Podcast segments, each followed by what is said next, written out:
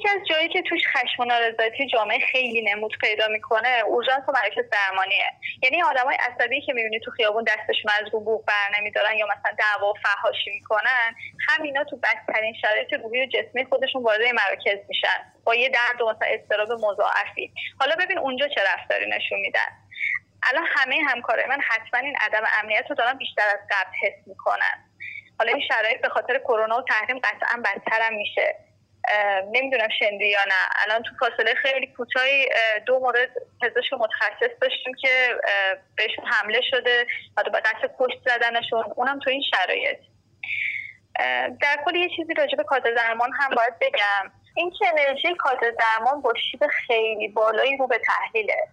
من خودم وقتی به خودم نگاه می‌کنم به عنوان کوچکترین عضو این خانواده می‌بینم واقعا یک سوم انرژی پنج ماه قبلمو ندارم. و به خاطر فشار و استرس خود بیماری نگرانی خانوادم ندیدن خانواده و دوستام. الان من چهار پنج ماه اونا رو ندیدم.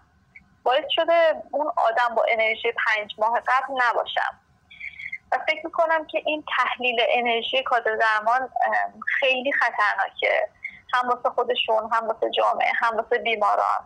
و اینکه مردم باید به این قضیه توجه کنن. و این قضیه قضیه مهمیه. جدیش بگیرن. تا جای ممکن سعی کنن که خودشون کنترل کنن. از دولت بخوان که یک سری استراتژی هایی بذاره که مقابله کنه با این پیک های کرونا. حالا ما جلوی کرونا رو الان نمی‌تونیم بگیریم تا وقتی واکسن نیاد ولی جلوی پیکش رو می‌تونیم بگیریم. این اپیزود رو با احترام ویژه تقدیم می‌کنم به سارا و تمامی کادر درمان در سراسر دنیا.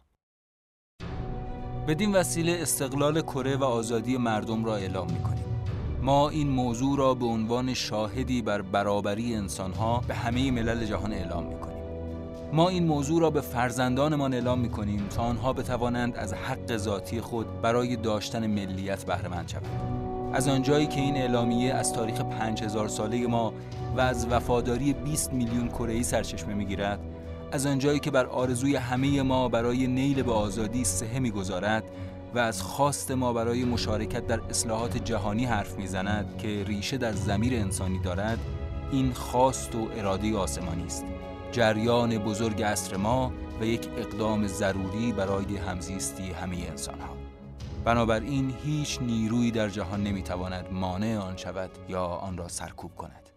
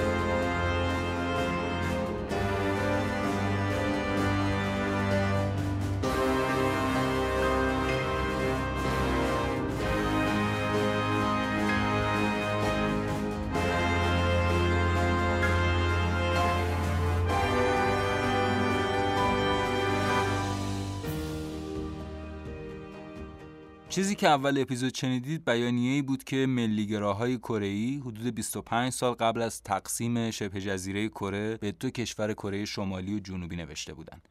حالا ربطش رو جلوتر میگم بهتون.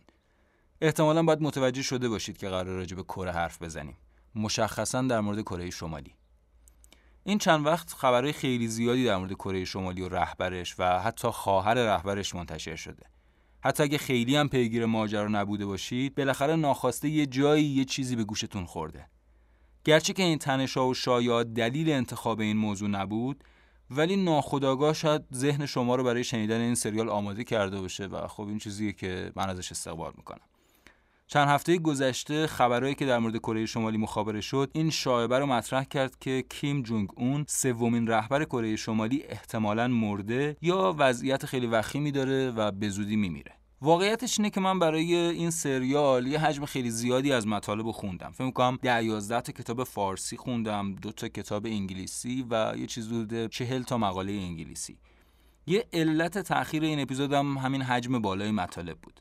همینجا یه تشکرم بکنم از گلنار ابراهیمی که از اپیزود قبلی کنار من هست و داره توی تحقیق و ترجمه مطالب بهم کمک می‌کنه. در حال من شخصا تخصصی توی مسائل سیاسی و خصوصا مسائل بین دو کره ندارم. ولی به واسطه این تحقیقاتی که برای این سریال انجام دادم متوجه شدم که شاید بهترین رفرنس برای پیگیری مسائل کره شمالی اطلاعاتی باشه که کره جنوبی منتشر می‌کنه. با توجه به اینکه تنش بین دو کره از زمان تقسیم تا همین الان به شدت در جریانه سیستم اطلاعاتی کره جنوبی به دقت همه چیز رو رصد می‌کنه و تحت کنترل داره. حتی اطلاعاتی که ایالات متحده در این مورد داره کم و بیش همونیه که کره جنوبی میگه. که خب این مسئله خیلی هم تعجب برانگیز نیست چون ایالات متحده و کره جنوبی رابطه بسیار خوب و نزدیکی با هم دارن و مسئله کره شمالی دغدغه مشترکشون هم هست.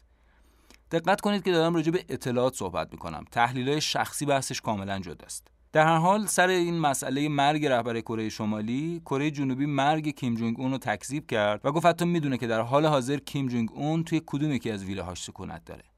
من اینو بیشتر باور می‌کنم. ضمن اینکه این اولین بار نیست که کیم جونگ اون غیبش می‌زنه. سال 2014 هم همینطوری یهویی غیب شد. همون موقع هم حرف و گمان زنی زیاد زده شد اما دوباره بعد از یه مدتی برگشت. یه چیز دیگه که خیلی خبرساز شد اظهار نظرهای اخیر خواهر رهبر کره شمالی بود. کسی که به ایوانکا ترامپ کره شمالی مشهوره. همین سهشنبه هفته پیش بود که خبر تخریب دفتر ارتباط دو کره به دستور ایشون منتشر شد. در واقع ساختمون منفجر کردن. جالبه که خیلی هم از تأسیسش نمیگذشت. این دفتر رو سال 2018 دو طرف برای حل مشکلاتشون ایجاد کردن. مسئله سر اینه که به صورت مداوم از سمت مرز دو کشور یه سری بادکنک و بالون و اعلامیه وارد کره شمالی میشه که مضمونش در مورد رهبران کره شمالیه. بحث‌های حقوق بشری و اینجور چیزا. یه چیزایی مثل شبنامه مثلا. ولی خب رژیم کره شمالی اینا رو توهین به رهبرانش می‌دونه و خب طبیعی هم هست. علت این تنش‌های اخیر این بود.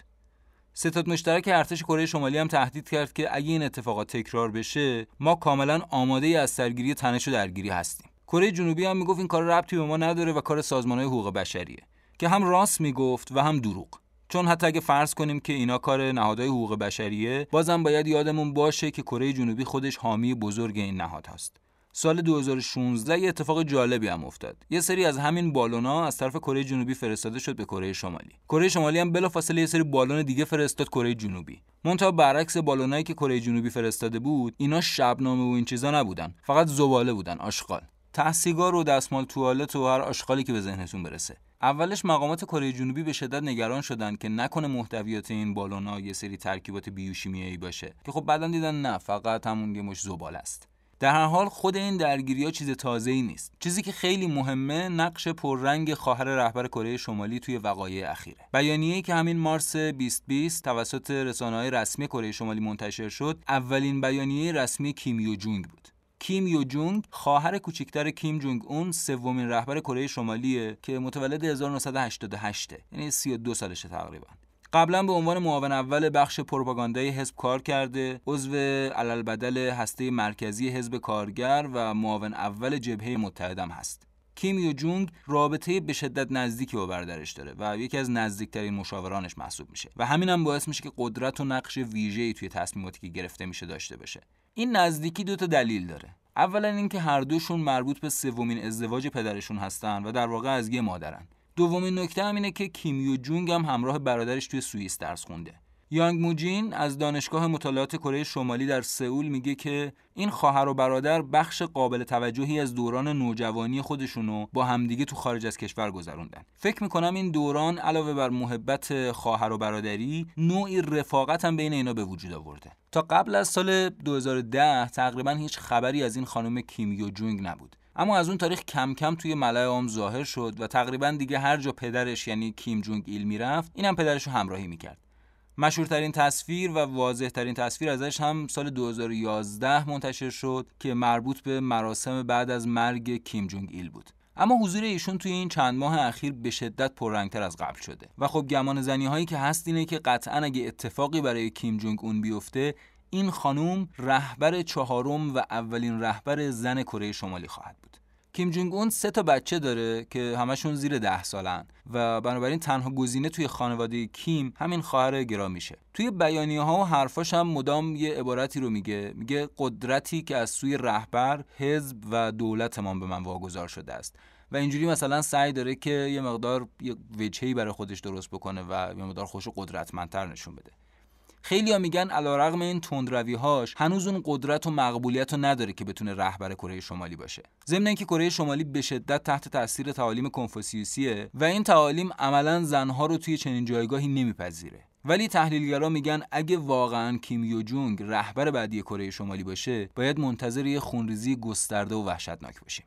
واقعیتش اینه که این توضیحاتی که الان براتون دادم اصلا توی متن قصه نبود. ولی فکر می‌کنم بعدم نشد خیلی. به نظرم این اتفاقاتی که توی این چند وقت اخیر افتاد این سریال جذابتر و زنده و ملموسترم کرد.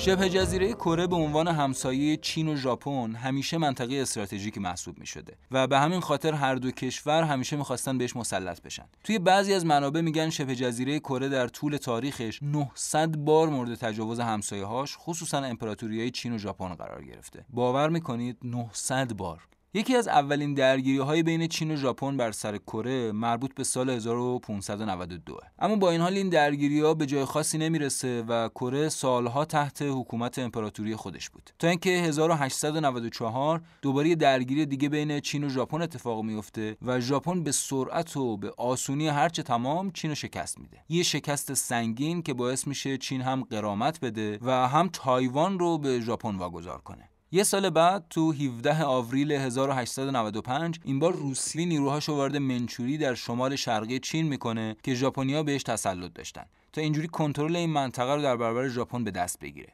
منچوری منطقه بود پر از معادن زغال سنگ و خب ژاپن در حال توسعه به شدت به این معادن احتیاج داشت. فوریه 1904 ژاپن التیماتوم میده که آقا بیا و بیخیال این منطقه شد. روسیه هم میگه ما جامون راحته. درگیری میشه و ژاپن موفق میشه 26 تا ناو جنگی روسیه رو توی تنگه تسوشیما غرق کنه.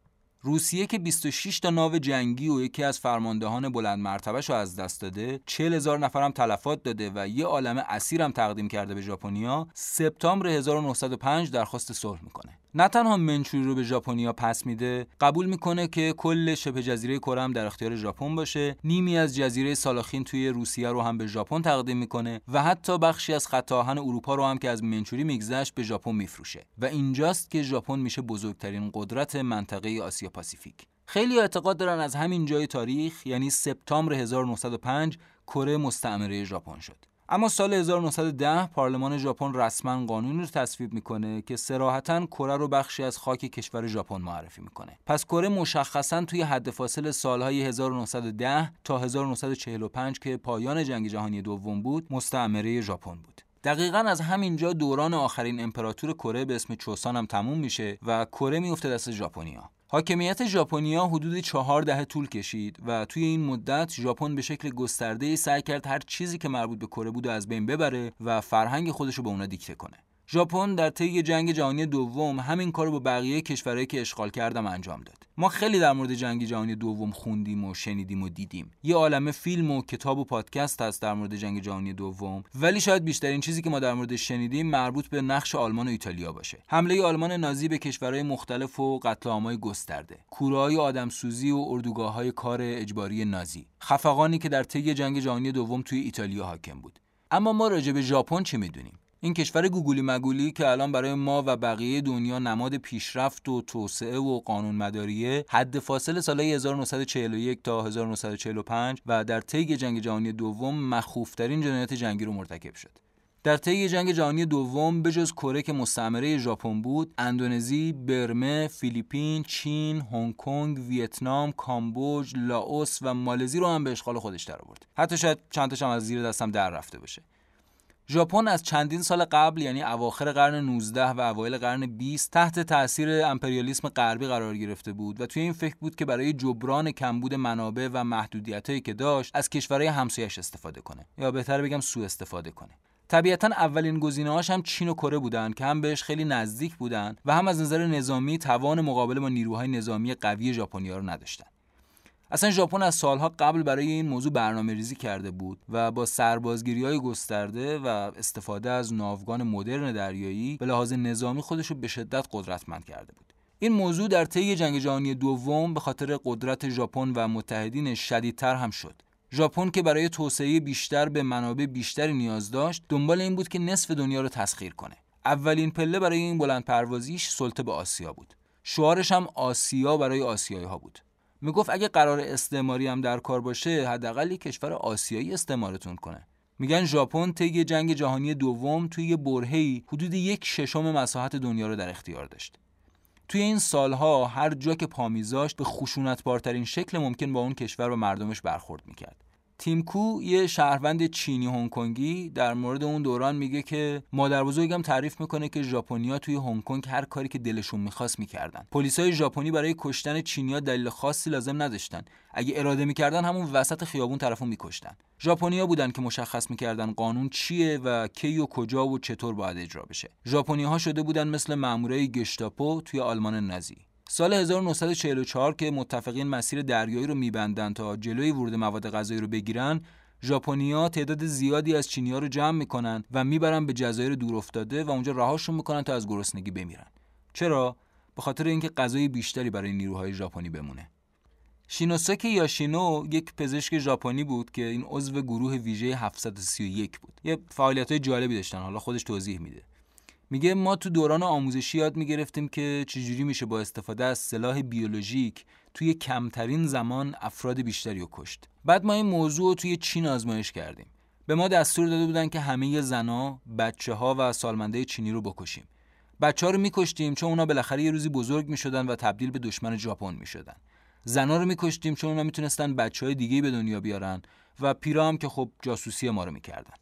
ژاپنیا با وعده کارهای پردرآمدی مثل آشپزی یا کار توی کارخونه های ژاپنی زنای جوون و دخترای کم سن و سال فریب می‌دادن و بعد میبردن به پادگان های نظامی یا خط مقدم تا نیازهای جنسی سربازاشون رو برطرف کنن. بهشون می‌گفتن comfort women زنان آسایشگر مثلا زنان راحتی هم ترجمه شده. تخمین می‌زنن که در طول جنگ جهانی دوم بین 200 تا 400 هزار زن و دختر از کشورهای کره، چین، فیلیپین، اندونزی، تایوان، برمه، تایلند و سایر کشورهای جنوب شرق آسیا توسط ارتش ژاپن وادار به بردگی جنسی شدند. هوان کومجوی شهروند کره جنوبی یکی از قربانیان این جنایت ژاپنی هاست. میگه که وقتی ما رو بردن اونجا زنایی که از قبل اونجا بودن گفتن کاش تو راه میمردید ولی اینجا نمی اومدید اونجا پر از دخترایی بود که خیلیاشون دوازده سالشون هم نبود شاید. اولین باری که یه افسر ژاپنی به من تجاوز کرد مقاومت کردم. اونم اونقدر منو زد که بیهوش شدم. رابطه ژاپنیا با سگاشون خیلی بهتر از رفتارشون با ما بود. ما رو مجبور می‌کردن در طول روز به 20 نفر و گاهی حتی 50 تا سرباز سرویس بدیم. خیلی از زنها اونجا بیماری های واگیردار گرفته بودن. حال بعضیشون واقعا بد بود. رنگشون کاملا زرد شده بود. اینجور زنها رو میبردن سلولای انفرادی ولی دیگه بعد از اون هیچ وقت نمیدیدیمشون. بعد از اون دوران من دیگه ماجرا رو برای هیچ کسی تعریف نکردم. واقعا روم نمی‌شد بگم چی بهم به گذشته. حتی ازدواجم نکردم. تا اینکه توی دهه 90 یکی از دوستای دبیرستانم توی تلویزیون دیدم که داشت ماجرای خودش رو تعریف می‌کرد. این اتفاق بهم به جسارت داد. فکر کردم چرا باید سکوت کنم؟ دنیا باید بدون ژاپن چه جنایاتی انجام داده. فقط خدا باید جواب کاراشونو بده. برآورد می‌کنن که 80 درصد زنان آسایشگر کره بودن. حالا چرا؟ به خاطر اینکه کره ها اغلب پیرو تعالیم کنفوسیوسی هستند و خب تحت تاثیر همین عقایدشون به شدت با رابطه جنسی قبل از ازدواج مخالفن. پس با این حساب این دخترای اغلب کم سن و سال قطعا تا اون موقع هیچ رابطه جنسی نداشتن. بنابراین مطمئن بودن که خطر بیماری های مقاربتی سربازای ژاپنی رو تهدید نمی‌کنه. ما به خاطر اینکه از موضوع اصلی خودمون منحرف نشیم اینجا به همین مقدار اکتفا می‌کنیم. ولی به زودی بخش وبلاگ سایت کلاف راه میفته و اونجا حتما یه مقاله مناسب در مورد زنان آسایشگر می‌ذارم. ضمن اینکه به صورت کلی پیشنهاد می‌کنم اگه فرصت داشتید در مورد جنایات ژاپن در طول جنگ جهانی دوم یه جستجویی بکنید. در هر حال ژاپن در طی سالهای حکومتش به کره هر کاری که فکرشو بکنید با این کشور انجام میده. توی موزه تاریخ هنگ کنگ فیلمایی است که نشون میده ژاپنیا دارن اسم خیابونا رو از چینی به ژاپنی تغییر میدن. عین همین کار رو در کره هم انجام دادن. در طی اون سالها تحت تاثیر سیاست استعماری ژاپن جمعیت ژاپن به شدت زیاد شده بود. اونا برای برطرف کردن این مشکل عده‌ای از ژاپنیا رو فرستادن کره. سال 1910 چیزی در حدود 170 هزار ژاپنی تو کره زندگی می‌کردن. توی این دوره ژاپنیا تدریس ژاپنی رو توی تمام مدارس اجباری می‌کنن. همه باید ژاپنی حرف بزنن. مردم مجبور می‌کنن که از فرهنگ ژاپنی تبعیت کنن. لباسای ژاپنی مدل موی ژاپنی. پیرمردای سنتی کره رو مجبور می‌کنن موهای بلند و بافته شدهشون رو کوتاه کنن و به سبک و سیاق ژاپنیا کلاهای سیاه بذارن.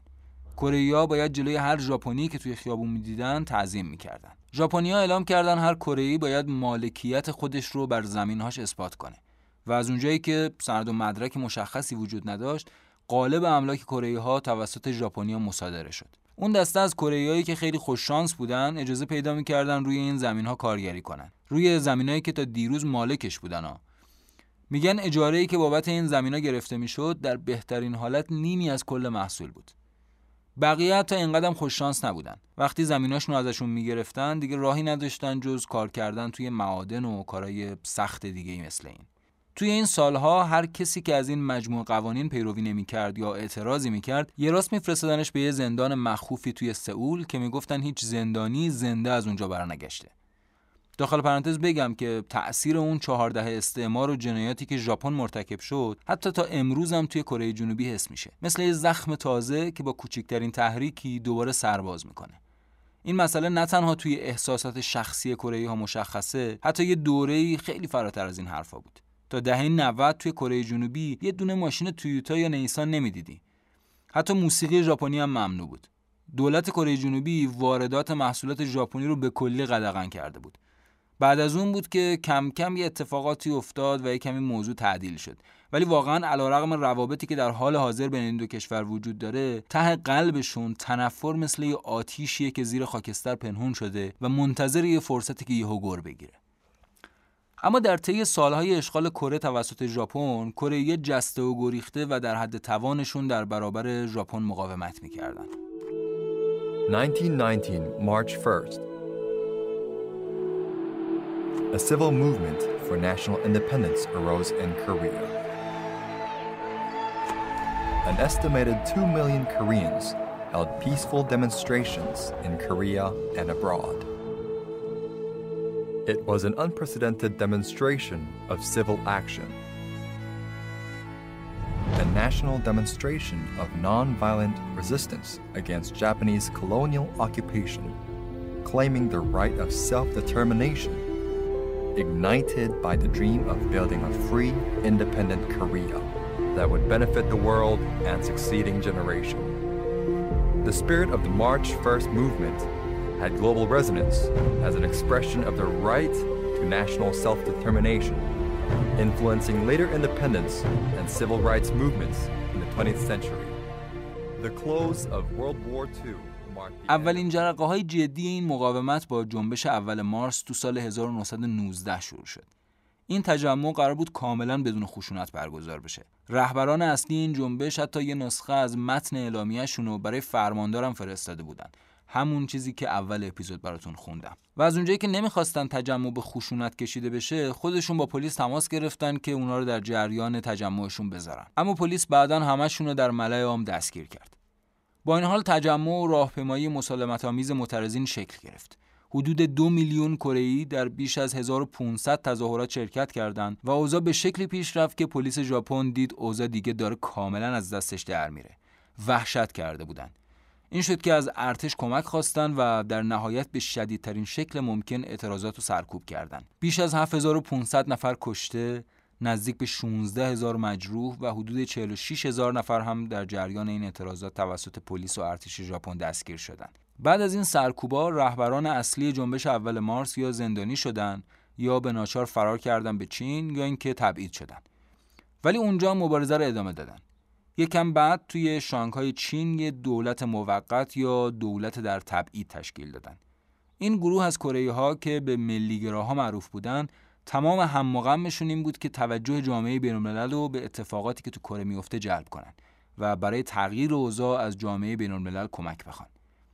درسته که جنبش اول مارس با خشونت هرچه تمام سرکوب شد اما باعث شد کمی بعدتر ژاپنیا نقششون رو توی سرکوب بپذیرن و برای مدتی کمی فضا رو بازتر کنن فرماندار رو برکنار کردند و به جای پلیس نظامی از نیروهای مردمی استفاده کردند. این فضای باز سیاسی برای مدتی باعث شد که نشریات بیشتری امکان فعالیت داشته باشن. حتی باعث شد گروه های سنفی و احزاب بتونن آزادانه تر کار کنن. حتی تظاهرات اعتراضی هم برگزار می‌کردن. بعضی اعتقاد دارن این جنبش کار خودشو کرد. همین تغییراتی که به وجود اومد نتایج جنبش اول مارس بود. به علاوه اینکه باعث شد مردم بیشتر از قبل با هم متحد بشن و کشور دو دستی به استعمارگر تقدیم نکنن. از طرف دیگه یه باستاب جهانی قابل توجه هم داشت. مجموعه این اتفاقات به بقیه دنیا نشون داد که ژاپن چطور داره به این کشور و مردمش حکومت می‌کنه. همزمان با فعالیت ملیگراها در چین گروه های دیگه هم تو داخل و خارج از کره مشغول مبارزه با ژاپنیا برای استقلال کره بودن. مثل هر انقلاب دیگه ای نمیشه اون همه مبارزه رو فقط به چند نفر خاص یا یکی دو گروه ویژه محدود کرد به هر حال گروه های زیادی با ایدئولوژی های مختلف و افکار متفاوت هر کدوم به شکلی برای استقلال کره می جنگیدن. البته این فضای باز خیلی ادامه پیدا نکرد و از 1931 سرکوبای شدید دوباره شروع شد که تا پایان جنگ جهانی دوم هم به قوت خودش باقی موند. اما اواخر جنگ جهانی دوم برخلاف شروعش برای نیروهای محور یا متحدین اصلا خوب پیش نمی‌رفت. نیروهای محور یا متحدین آلمان و ایتالیا و ژاپن بودند. سال 1945 در شرایطی که ایتالیا و آلمان رسما شکست و قبول کرده بودند، بریتانیا، ایالات متحده و چین خواستار تسلیم بیقید و شرط ژاپن شدند. اما ژاپن همچنان حاضر نبود تسلیم بشه. 6 آگوست 1945 ساعت 8 و 15 دقیقه صبح به وقت محلی. لیتل بوی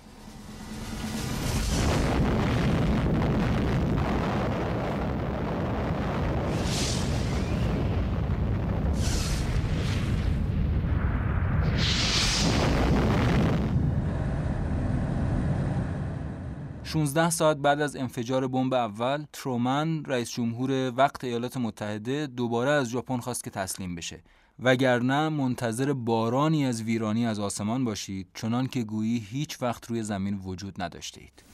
Their leaders promptly rejected that ultimatum. If they do not now accept our terms, they may expect a rain of ruin from the air, the like of which has never been seen on this earth. شوروی که قبلتر با ژاپن پیمان بیطرفی امضا کرده بود عصر روز 8 آگست به منچوری که دست نیروی ژاپنی بود حمله کرد و رسما علیه ژاپن اعلان جنگ کرد. چند ساعت بعد فتمن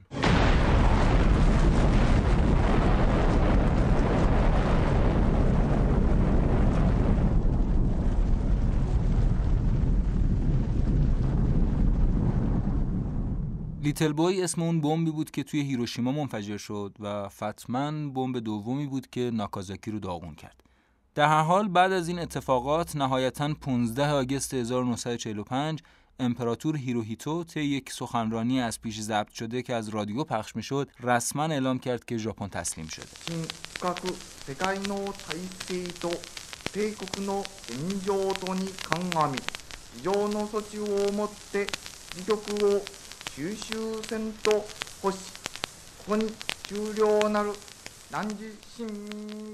بیست 28 آگست ژاپن توسط متفقین اشغال شد و نهایتا دو سپتامبر مقامات ژاپنی قرارداد تسلیم رو رسما امضا کردند.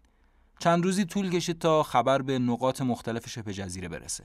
کره ها به محض شنیدن این خبر به محل استقرار نیروهای ژاپنی هجوم بردن. ژاپنیا اونقدر با عجله فرار کرده بودند که حتی فرصت نکرده بودن وسایل شخصیشون رو جمع کنن. کره که سر از پا نمیشناختن ریختن تو خیابونا. مدام فریاد می‌زدن زنده باد کره زنده باد کره. و اینجوری شادی خودشون رو نشون می‌دادن و به هم تبریک می‌گفتن.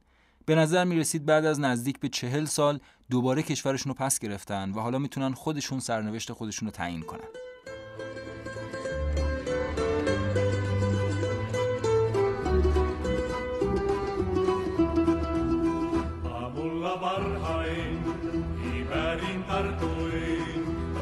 pella tsau, pella tsau, pella tsau, aamulla varhain. Kivärin tartuin, sen käsin kohti sortaita. Aamulla varhain, kivärin tartuin, sen käsin kohti sortaita. Käy partisaani, nyt rinnalleni, niin. voi pella tsau, pella tsau. solid.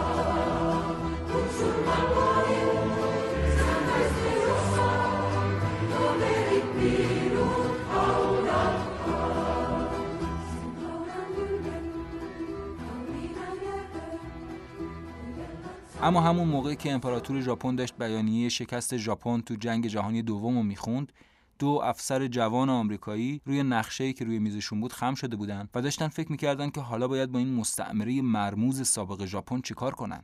یه روایتی وجود داره که میگه ادوارد استتنیس وزیر دفاع وقت ایالات متحده از یکی از زیردستانش پرسیده بود اصلا این شبه جزیره کره کجا هست؟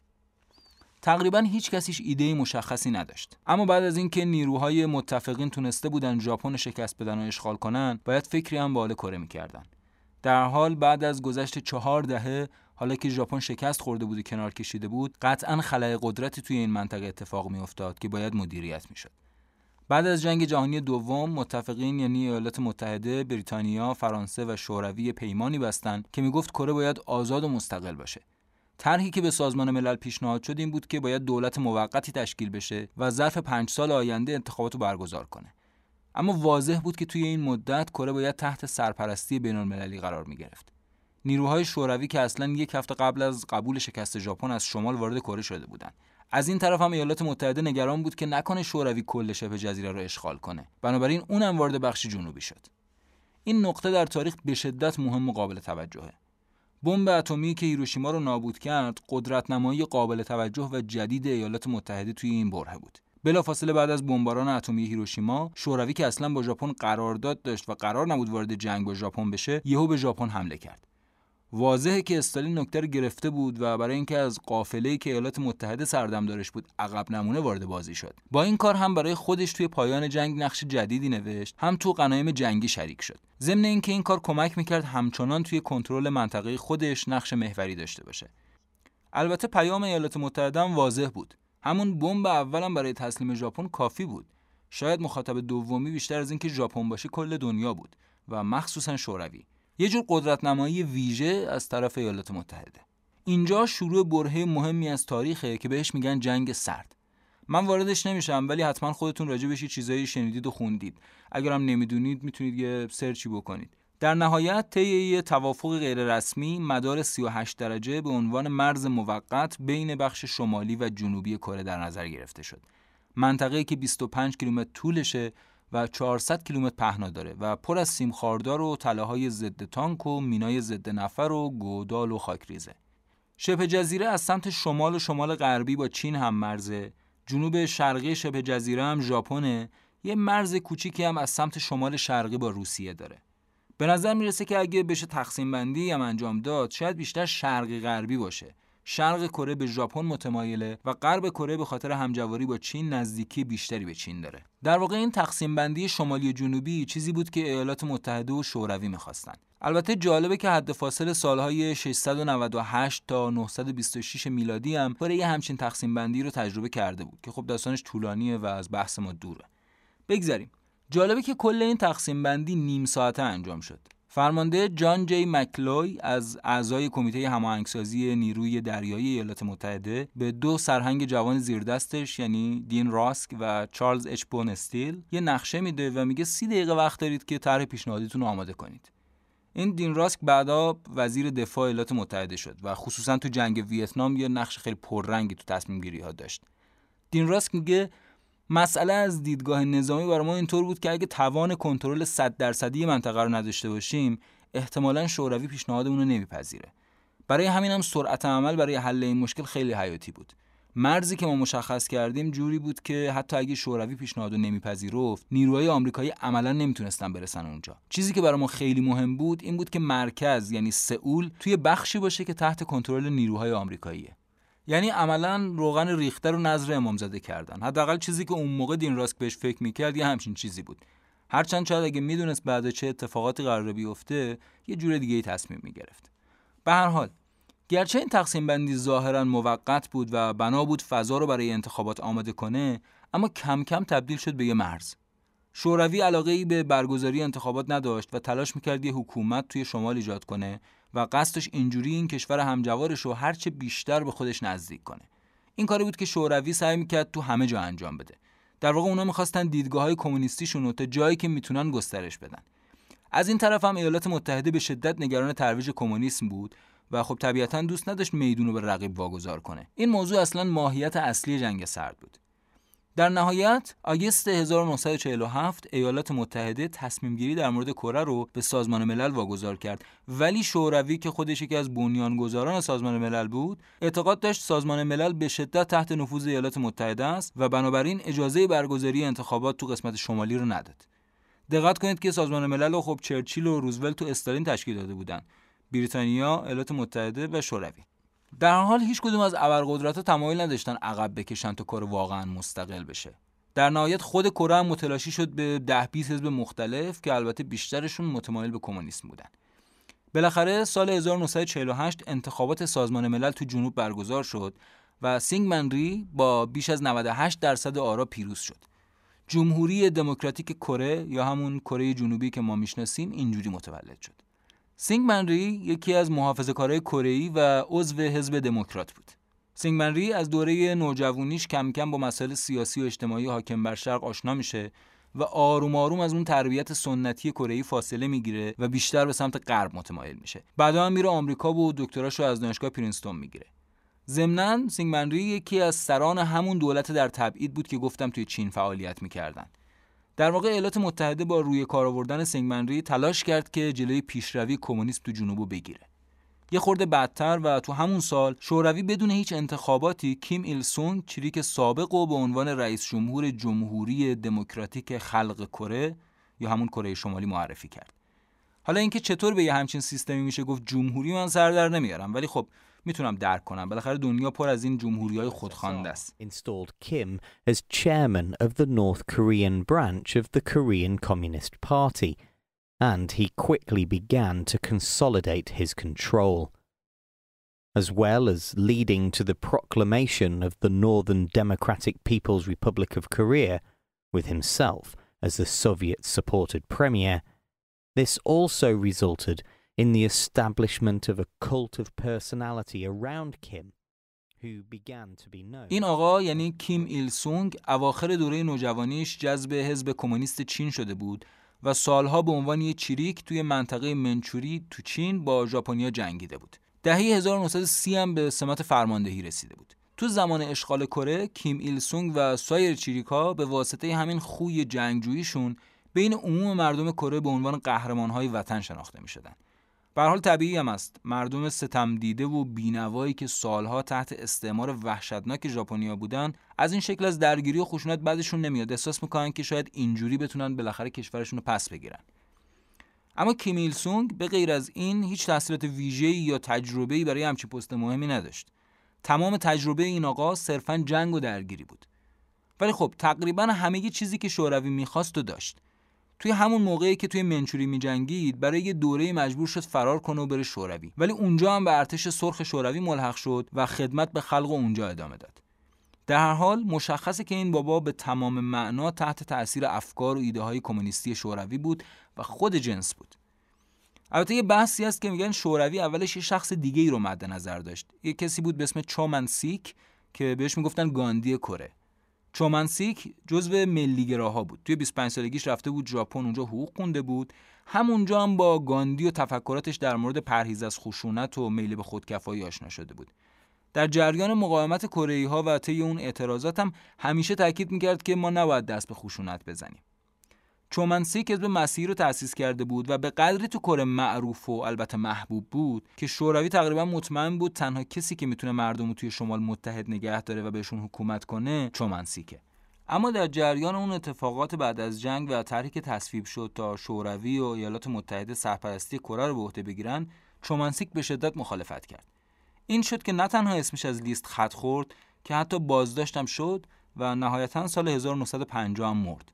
البته سر همین هم کلی بحث است. اولا میگن که چومنسیک فرار کرده بود و خیلی راحت می‌تونست بره جنوب. ولی گفته بود که می‌خوام پیش مردمم باشم. در مورد مرگش هم خیلی اعتقاد دارن که کیم ایل سونگ به خاطر خطری که از طرف چومنسیک احساس می‌کرد کارش رو ساخت. احساس می‌کرد شاید یه روزی این بابا بخواد حکومت رو از چنگش در بیاره. بعد از پروژه تقسیم کره شوروی توی کره شمالی شدیدا تلاش داشت که یه ارتش قوی برای کیم ایل سونگ درست کنه. اما این طرف آمریکایی‌ها توی کره جنوبی فقط نیروی پلیس تأسیس کردن و عملا خبری از ارتش نبود. تا پایان سال 1948 کم کم هم شوروی و هم ایالات متحده از کره خارج شدند پاییز اون سال شوروی رفت و دیگه ایالات متحده هم دلیلی برای موندن نداشت. زمستون همون سال ایالات متحده هم مجبور شد که شبه جزیره رو ترک کنه. فقط یه تعدادی از مشاوران نظامیشون همچنان توی کره جنوبی موندن. اما حتی با ترک هر دو ابرقدرت هم تنش بین دو کره همچنان ادامه داشت. هر دو دولت ادعا می‌کردن که دولت مشروع کره و خب نتیجه معلومه دیگه تنش و درگیری. تا اینکه کیم ایل سونگ به واسطه قدرت نظامی بیشتری که به خاطر های نظامی و تجهیزاتی شوروی بود به کره جنوبی حمله کرد تا مثلا اینجوری دو کره رو متحد کنه. به زور با جنگ. Just five years after taking power, Kim Il sung attacked the South in an attempt to reunify Korea. On June 25, 1950, North Korea invaded the South in an attempt to unify the peninsula under communism. A United Nations قبل از طلوع آفتاب روز 25 ژوئن 1950 سربازان کیم ایل سونگ با تانکایی که از شوروی گرفته بودند از مرز مدار 38 درجه گذشتند اما کره جنوبی اصلا برای این حمله آماده نبود اونها فقط 65 هزار نفر نیروی مسلح داشتن. یه چیزی در حدود یک چهارم یگانهای نظامی کره شمالی. و همین موضوع باعث شد که کیم ایل سونگ به شدت پیشروی کنه و به سرعت به سمت جنوب بره. تا جایی که ساحل جنوب شرقی پوسان که تحت محاصره بود تنها نقطه از کره جنوبی بود که هنوز تصرف نشده بود. این وسط ها خیلی از برنجکارا که فکر می‌کردن اوضاع اقتصادی خیلی با زمان استعمار ژاپنیا فرقی نکرده طرفدار شمالیا شده بودن چون شنیده بودن که تو شمال کمونیستا زمینای مجانی به کشاورزا میدن. ولی خیلی از جوونا فارغ از اینکه اهل سیاست هستن یا نه به نیروهای نظامی کره جنوبی ملحق شدن تا اینجوری بتونن جلوی هجوم همه جانبه کره شمالی رو بگیرن. اما اینا برای مقابله با ارتش بزرگ و قدرتمند کیمیلسون کافی نبود. خیلی زود پای غربم به جنگ باز شد. کشورهای غربی اعتقاد داشتن که این یه جنگ داخلی نیست و عملا تجاوز یک کشور به یک کشور دیگه است با این بهانه ایالات متحده هم وارد جنگ شد سپتامبر اون سال چهل هزار سرباز آمریکایی به فرماندهی ژنرال مکارتور از طریق دریا وارد کره جنوبی شدند و بازی رو عوض کردند. به جز ایالات متحده نیروهای 15 کشور دیگه از جمله بریتانیا، استرالیا، کانادا، فرانسه و هلند هم وارد ائتلاف سازمان ملل شدند و تمامی مناطق تصرف شده رو پس گرفتن. حالا این بار اونا بودن که تا نزدیک رودخانه یالو تو شمالی ترین نقطه کره شمالی پیشروی کردند کره شمالی که دید اوضاع خرابه از شوروی کمک خواست ولی شوروی که نمی‌خواست مستقیما با ایالات متحده وارد جنگ بشه دخالتی نکرد. در عوض چین که دید نیروهای ایالات متحده تا نزدیکی مرز چین پیشروی کردند به پشتیبانی از نیروهای کره شمالی وارد جنگ شد. و نیروهای ایالات متحده و ائتلاف رو وادار به عقب نشینی کرد. هر بار که یکی حمله می‌کرد اون یکی مسافت زیادی عقب نشینی می‌کرد. میگن سئول و پیونگیانگ که پایتخت دو کشور بود بارها از این دست به اون دست شد. شب 13 ژوئیه در حالی که به نظر می‌رسید جنگ داره به تعادل می‌رسه یکی از سنگین ترین نبردهای جنگ دو کره اتفاق افتاد. چینی‌ها می‌خواستند تا قبل از اعلام آتش بس بخشی از جنوب رو تصرف کنند حدودای ساعت 7 و 30 دقیقه عصر کمونیستا مواضع نیروهای سازمان ملل رو بمبارون کردند و سه لشکر از سربازای چینی که یه چیزی در حدود 60 هزار نفر می‌شد به سمت جنوب حمله کردند. یکی از سربازای آمریکایی بعدا نوشت انگار تپه ها و دره ها از حضور هزاران سرباز چینی جون گرفته بودند. یه سرباز کره جنوبی گفت باورمون نمی‌شد مثل فیلما بود. نزدیک به دو هفته بعد در 27 ژوئیه 1953 قرارداد آتشبس امضا شد. این جنگ برای دو طرف هیچی نداشت جز خستگی و خسارت و تلفات سنگین مرز دو کشور همچنان همون مدار 38 درجه باقی موند The fighting continued until July 27, 1953, when an armistice was signed to end hostilities. Conflict then, engulfed the peninsula for three years, costing the lives of millions of people. توی یکی از منابع یه جمله خیلی جالبی نوشته بود. می‌گفت حتی با معیارهای مبهم جنگی قرن بیستم هم این جنگ هیچ فایده‌ای برای هیچ کدوم از طرفا نداشت. جز اینکه تو پایان این جنگ فرسایشی تقریبا سه میلیون نفر کشته شده بودند و شبه جزیره به ویرانه تبدیل شده بود. تعداد زیادی از سربازای کره جنوبی به عنوان اسیر به کره شمالی برده شدند. یکی از سربازای کره جنوبی که اسیر شده بود و بعدها تونسته بود فرار کنه توی خاطراتش نوشته اسرا رو توی کمپای کثیف نگه می داشتن و بهشون اجازه حمام کردن و مسواک زدن نمی‌دادن. موامون پر از شپش بود زخممون کرم گذاشته بود. فقط هم یه وعده در روز بهمون غذا می‌دادن یه کم برنج و آب شور. بعد از قرارداد آتش بس تبادل اسرا انجام شد. کره شمالی 12773 زندانی رو آزاد کرد ولی تخمین می‌زنن که هزاران یا شاید دهها هزار اسیر رو مخفیانه نگه داشت. آمارها میگه یک دهم جمعیت کره در این جنگ کشته شدن یا مجروح و مفقود شدن و نزدیک به دو میلیون دلار خسارت به کره شمالی وارد شد که خب برای اون سال یعنی 1953 پول بسیار قابل توجهی بود اولین بمب هیدروژنی هم دقیقا توی همین جنگ توسط ایالات متحده استفاده شد شاید یه دلیل برای اینکه کمتر بهش توجه شده این باشه که از نظر زمانی بین جنگ جهانی دوم و جنگ ویتنام اتفاق افتاد. برای همین هم بهش میگن جنگ فراموش شده. این جنگ عملا هیچ پیروزی نداشت. جان هلیدی و بروس کامینگز مورخین نظامی اینطور میگن. جنگ کره مهمترین جنگ میان غرب و کمونیسم بود. در این نبرد 16 ارتش از پنج قاره تحت فرمان ایالات متحده قرار گرفتند. این جنگ برای مردم کره ویرانی و تخریب و مصیبتی هولناک به بار آورد. میلیون ها کشته و چندین و چند میلیون خانواده از هم گسیخته میراث این حادثه بود. با این همه این جنگ همچنان جنگی ناشناخته باقی مانده است. با رمز و رازهای افشا نشده و تفره های پیوسته آتش افروزان اصلی این نبرد. هر دو طرف مدعی پیروزی در این جنگ هستند. حالان که هر دو طرف احساس می کنند که بازنده بودند.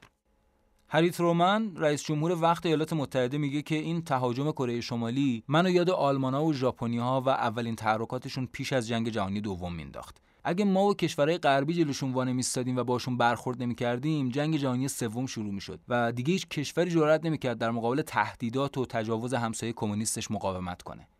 ترومن میگه تجارب تلخ جنگ جهانی دوم فقط یه راه حل باقی گذاشته بود و اونم جنگ متقابل بود. آخرش هم صلحی اتفاق نیفتاد. قراردادی که بستن قرارداد ترک تخاصم بود نه صلح. یعنی فقط توافق کردن که به هم حمله نکنن.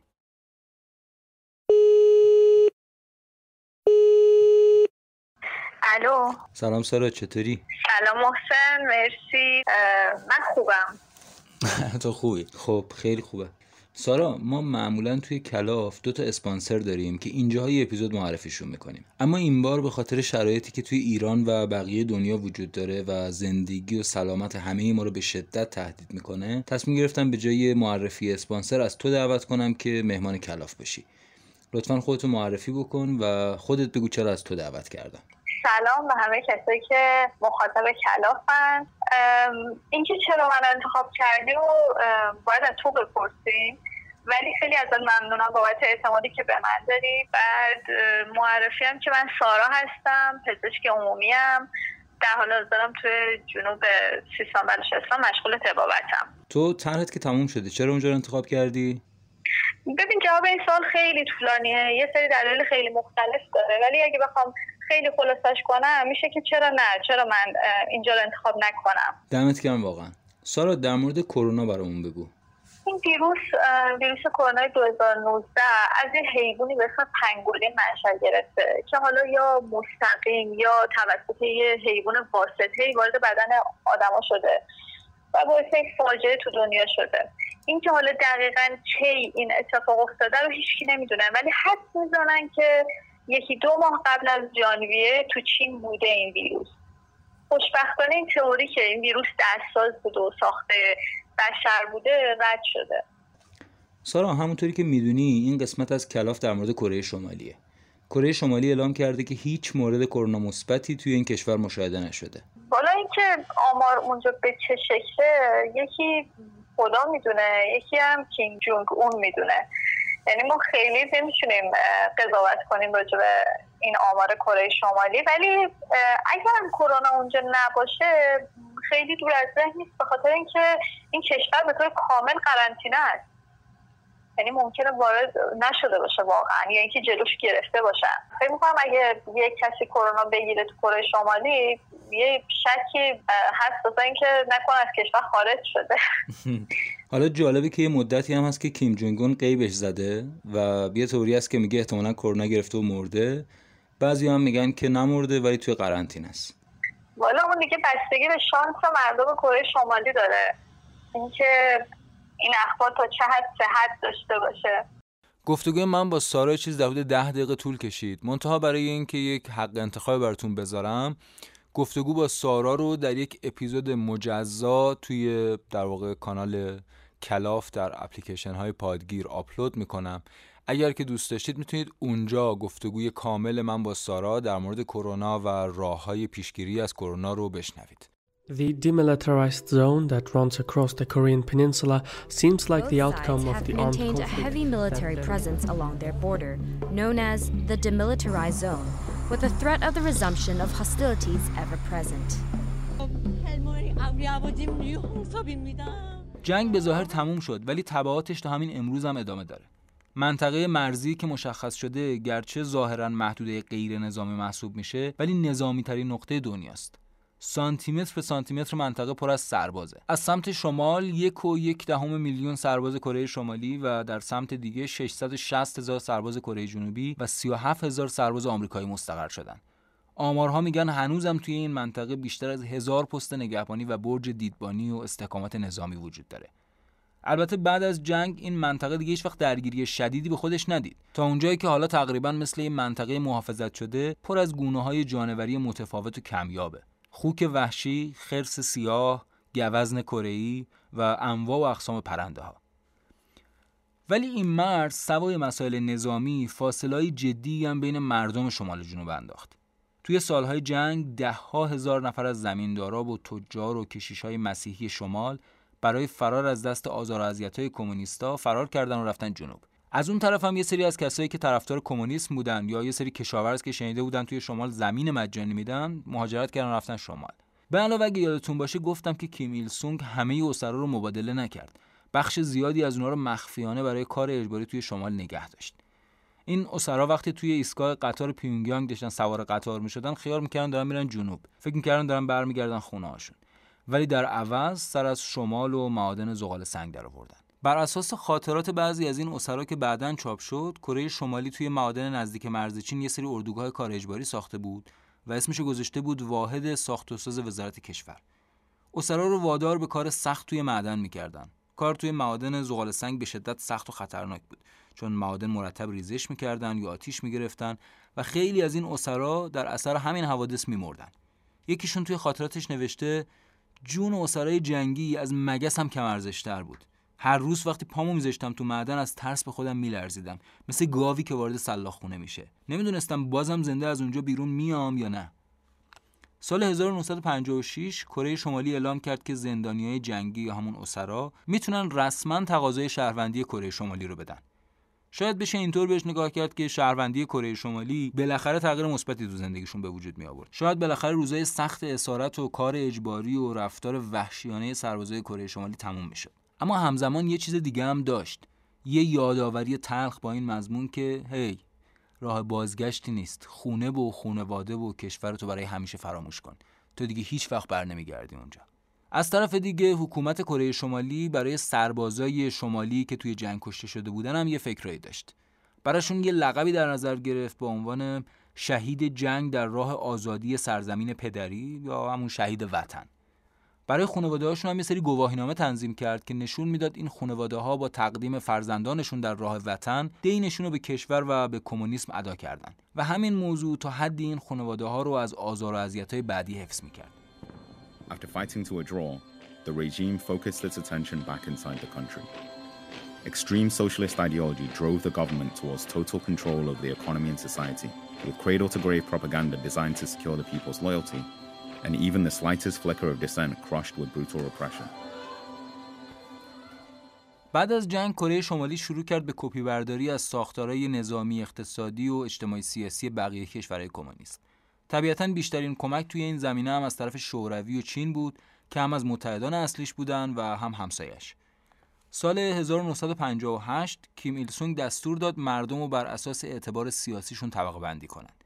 یه پروژه دقیق و حساب شده برای کنترل مردمی که شاید تحت تأثیر سالهای اشغال کره به شدت فرمان بردار شده بودند.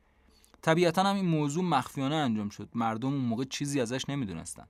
کشوری که خودشو بهشت کارگران جهان می‌دونه عملا یه سیستم طبقاتی گسترده ساخت که توی این سیستم گذشته هر فرد رو از هشت صافی میگذروندن. نه فقط گذشته خودش که گذشته والدین و اجدادش هم بررسی می‌شد. حتی اینکه اقوام درجه دو افراد کی بودن و چیکار کرده بودن هم توی جایگاهی که براش در نظر می‌گرفتن موثر بود. بهش می‌گفتن هدایت متمرکز از جانب حزب مرکزی یا پروژه شناخت خلق. از این اسمای خوشگل و پرتمطراق که کسافتکاری پشت قضیه رو پوشش بده. وگرنه این کار دقیقا همون کاری بود که قبلا هم توی نظامهای فئودالی وجود داشت. در اصل این طبقه طبقه کردن مردم از تعالیم کنفوسیوس فیلسوف چینی میاد که اعتقاد داشت انسانها رو میشه توی یه هرم اجتماعی گنجوند. در رأس این هرم کی بود؟ کیم ایل سونگ و خانوادش توی طبقات پایینتر هم مردم بودن. خود مردم هم به یه چیزی در حدود 50 طبقه متفاوت تقسیم می شدن اگه فیلم پلتفرم ساخته گالدر گاستل اورتیا رو دیده باشید این طبقه طبقه بودن و تاثیرات جانبیش رو احتمالا خیلی خوب درک می‌کنید اگه هم ندیدید پیشنهاد می‌کنم حتما ببینید فیلم مال سال 2019 اگه اشتباه نکنم در هر حال این طبقات باز توی سه طبقه کلی تقسیم می‌شدن طبقه اول مردم کانونی، طبقه دوم مردم مردد و طبقه آخر مردم متخاصم. با دو دسته اول فعلا کاری نداریم. اما پایین ترین طبقه یعنی طبقه متخاصم کیا بودن؟ ثروتمندان، تاجران، صنعتگران، زمینداران، کسایی که طرفدار ژاپنیا بودن، پناهندهایی که از کره جنوبی اومده بودن، بودایی‌ها، کاتولیکا، فالگیرها، مقامات دولتی خل شده یا تبعیدی و کلیه کسایی که زن این می‌رفت که به کره جنوبی، ایالات متحده، ژاپن یا هر دشمن دیگه علاقه دارن، همه توی این دسته قرار می گرفتن. علت اینکه اون دو طبقه اول رو رد کردم و اومدم سر وقت این طبقه اینه که درصد خیلی زیادی از مردم توی همین طبقه قرار می گرفتن. حالا یه سری هم بودن که حتی از این طبقه هم پایین تر بودن. اونا دیگه اصلا وجود خارجی نداشتن برای حکومت. یه چیزی در حدود 200 هزار نفر می شدن، یک درصد جمعیت اون موقع. اینا رو دیگه مستقیم میفرستادن اردوگاه های کار اجباری که از گولاک های شوروی الگو برداری شده بود. به صورت کلی هر چی طبقه ای که درش قرار داشتن بالاتر بود به پیونگیانگ و مرکز کشور نزدیکتر بودن هرچی طبقهشون پایین تر بود از مناطق خوش آب و هوا دورتر می شدن و می‌رفتن سمت مناطق دوردست جایی که نه آب و هوای خوبی داشت و نه حتی زمین های مناسبی برای کشاورزی. تغییر طبقه تقریبا محال بود. تنها تغییر طبقه که ممکن بود اتفاق بیفته از بالا به پایین بود. یعنی اوضاع هیچکس مطلقا بهتر نمی‌شد ولی می‌تونست بدتر بشه. مثلا یک کشاورز همیشه یک کشاورز میموند. حتی بچهش هم باید کار پدرش رو ادامه می‌داد و انتخاب دیگه ای نداشت. البته یه استثنا وجود داشت و اون ارتش بود. هر آدمی توی کره شمالی فارغ از طبقه اجتماعیش می‌تونه عضو ارتش بشه و اینجوری جایگاه اجتماعیش رو ارتقا بده. همیشه خودم کلی داوطلب هستن که می‌خوان وارد ارتش بشن. چرا؟ چون طرف تقریبا مطمئنه که توی ارتش یه حداقلایی از مواد غذایی گرفته تا پوشاک براش وجود داره. احتمال آزار و اذیت از طرف حکومت هم کمتره. به اضافه اینکه سی درصد از سهمیه ورود به دانشگاه های کره شمالی هم مختص ارتشی است. برگردیم به طبقات. اگه کسی توی طبقه متخاصم بود باید خیلی حواسش رو جمع می‌کرد. چون کوچکترین خطایی که ازش سر می‌زد باعث می‌شد گراس بفرستنش اردوگاه کار اجباری. هیچ عفو و بخششی برای این طبقه وجود نداشت. ضمن اینکه فقط خودش نبود که توی درد سر میافتاد. تا سه نسل بعد از خودش هم بدبخت می‌کرد. اونا هم باید می‌رفتن اردوگاه. پس اینم یه قانون دیگه. اگه یه نفر خطایی بکنه نه تنها خودش و بچه‌هاش مجازات میشن که حتی نوش هم باید تاوان بده. بهش میگن خونالوده حتی نوزادی که توی اون خانواده متولد میشه مجرمه. چرا؟ چون خون ضد انقلاب تو رگاشه. حکومت میگه اصلا علت این که ما تا سه نسل میفرستیم اردوگاه برای اینکه کشور از خون آلوده اینا پاک بشه. بابا استالین هم انقدر سخیر نبود به خدا. بیشتر مجازات توی شوروی استالین فردی بود. بگذاریم. مردم به هیچ عنوان حق نداشتن از مناطق و حتی خونه هایی که براشون در نظر گرفته میشه جابجا جا بشن. باید تا آخر عمر همونجا میموندن مگر اینکه حکومت می‌گفت. همونطور که احتمالا خودتون هم حدس می‌زنید توی یه همچین کشوری قطعا بیشتر ازدواج هم توی طبقه های یکسان اتفاق میفته اما گاهی ممکنه استثناءاتی هم باشه. اون اوایل اگه یه آدمی از طبقه پایینتر که ساکن مناطق دور افتاده بود با یه آدم اهل یه شهر بزرگتر ازدواج می‌کرد اون روستایی می‌تونست بره شهر. بعدا سال 1988 اینم عوض کردم و برعکس شد. حالا اونی که تو طبقه بالاتر بود بعد میومد تو روستا زندگی کنه. مردم توی محل زندگیشون هم به گروه های کوچکتری تقسیم بندی می شدن. این گروه های کوچکتر به طور متوسط شامل 20 تا خانواده بود. بهش می‌گفتن این مینبان یعنی گروه خلق. هر گروه یه مسئول داشت که وظیفش پاییدن محله و کنترل خانواده ها بود و لازم بود هر اتفاق مشکوکی رو به حزب گزارش کنه. البته باید بدونیم که خیلی از این چیزهایی که ما الان داریم راجبش حرف می‌زنیم توی اون دوران به این وضوح قابل تشخیص نبود اینجوری نبود که بیان جار بزنن فلانی تو متعلق به طبقه فلانی پس پدرتو در میاریم توی اون سالهای ابتدایی در کنار همه مشکلاتی که وجود داشت کارهای مثبتی هم انجام می‌شد و خب همین مردم رو به آینده امیدوار می‌کرد. آموزش رایگان برای همه درمان مجانی مسکن مهر پول زغال سنگ رو میاریم سر سفراتون و حال شعارا خیلی زیبا بود. بعضیش هم تا حدی عملی شد. مثلا شروع کردن به ساخت خونه های کوچیک و کاملا همشکل که به صورت رایگان در اختیار مردم قرار بگیره.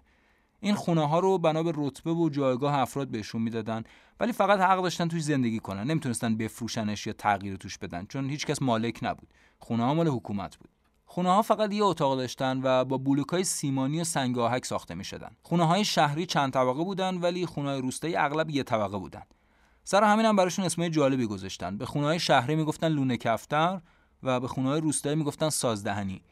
واقعا هم اسمای بامسماییه چون دقیقا همین شکلی هن. البته طبیعتا این اسما رو حکومت نذاشته. این چیزیه که بین مردم و تحلیلگرایی که مسائل کره رو رصد می‌کنن و در موردش می‌نویسن رایجه.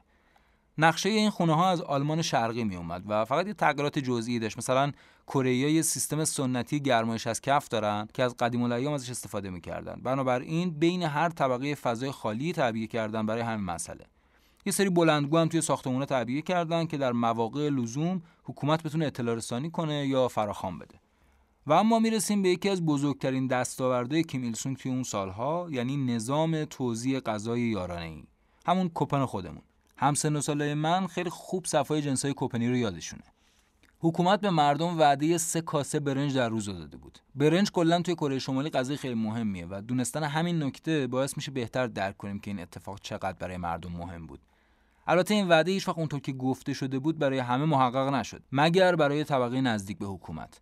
اوایل تا حدی تونستن این وعده رو برای همه مردم عملی کنن ولی یک کم که گذشت کم کم اینم به سرنوشت بقیه وعده و وعیدا دچار شد. بعدن که برنج کم و کمتر شد دیگه مردم به جای برنج چیزای دیگه می‌گرفتن. گندم و جو و اینجور چیزا.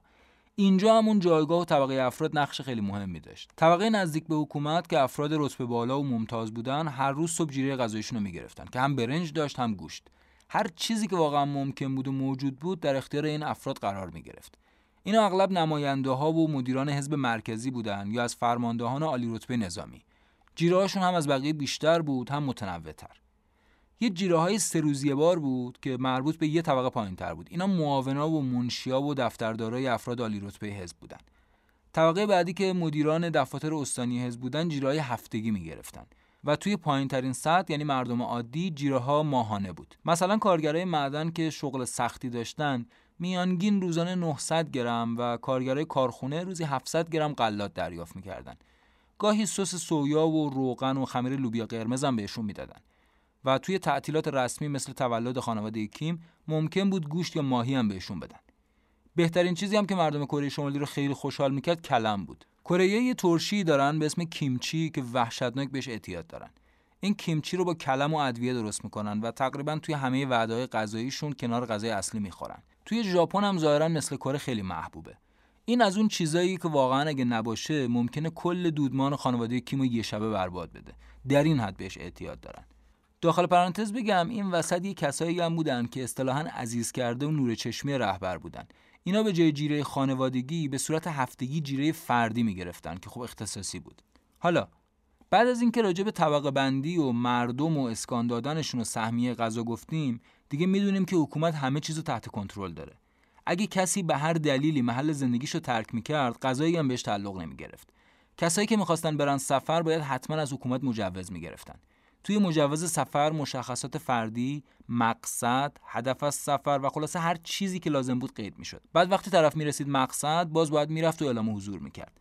یعنی حکومت دقیقا می‌دونست که کی کی برای چی کجا میره. البته اینم تازه در شرایطی بود که حکومت بهش اجازه این کارو می‌داد. دقت کنید که این سختگیری ها برای سفر خارجی نبودا فکر کن شما می‌خوای از تهران بری طالقون باید مجوز بگیری. تازه اگه بخوای بری کردستان یا کلا شهرهای مرزی یا مثلا اگه بخوای از هر شهری بیای تهران که پایتخته دیگه این مجوزهای معمولی کارساز نیست. باید مجوز مخصوص بگیری. البته داریم مثال می‌زنیم وگرنه خدا رو صد هزار مرتبه شکر که جبر جغرافیایی ما رو توی جمهوری اسلامی ایران کاشت.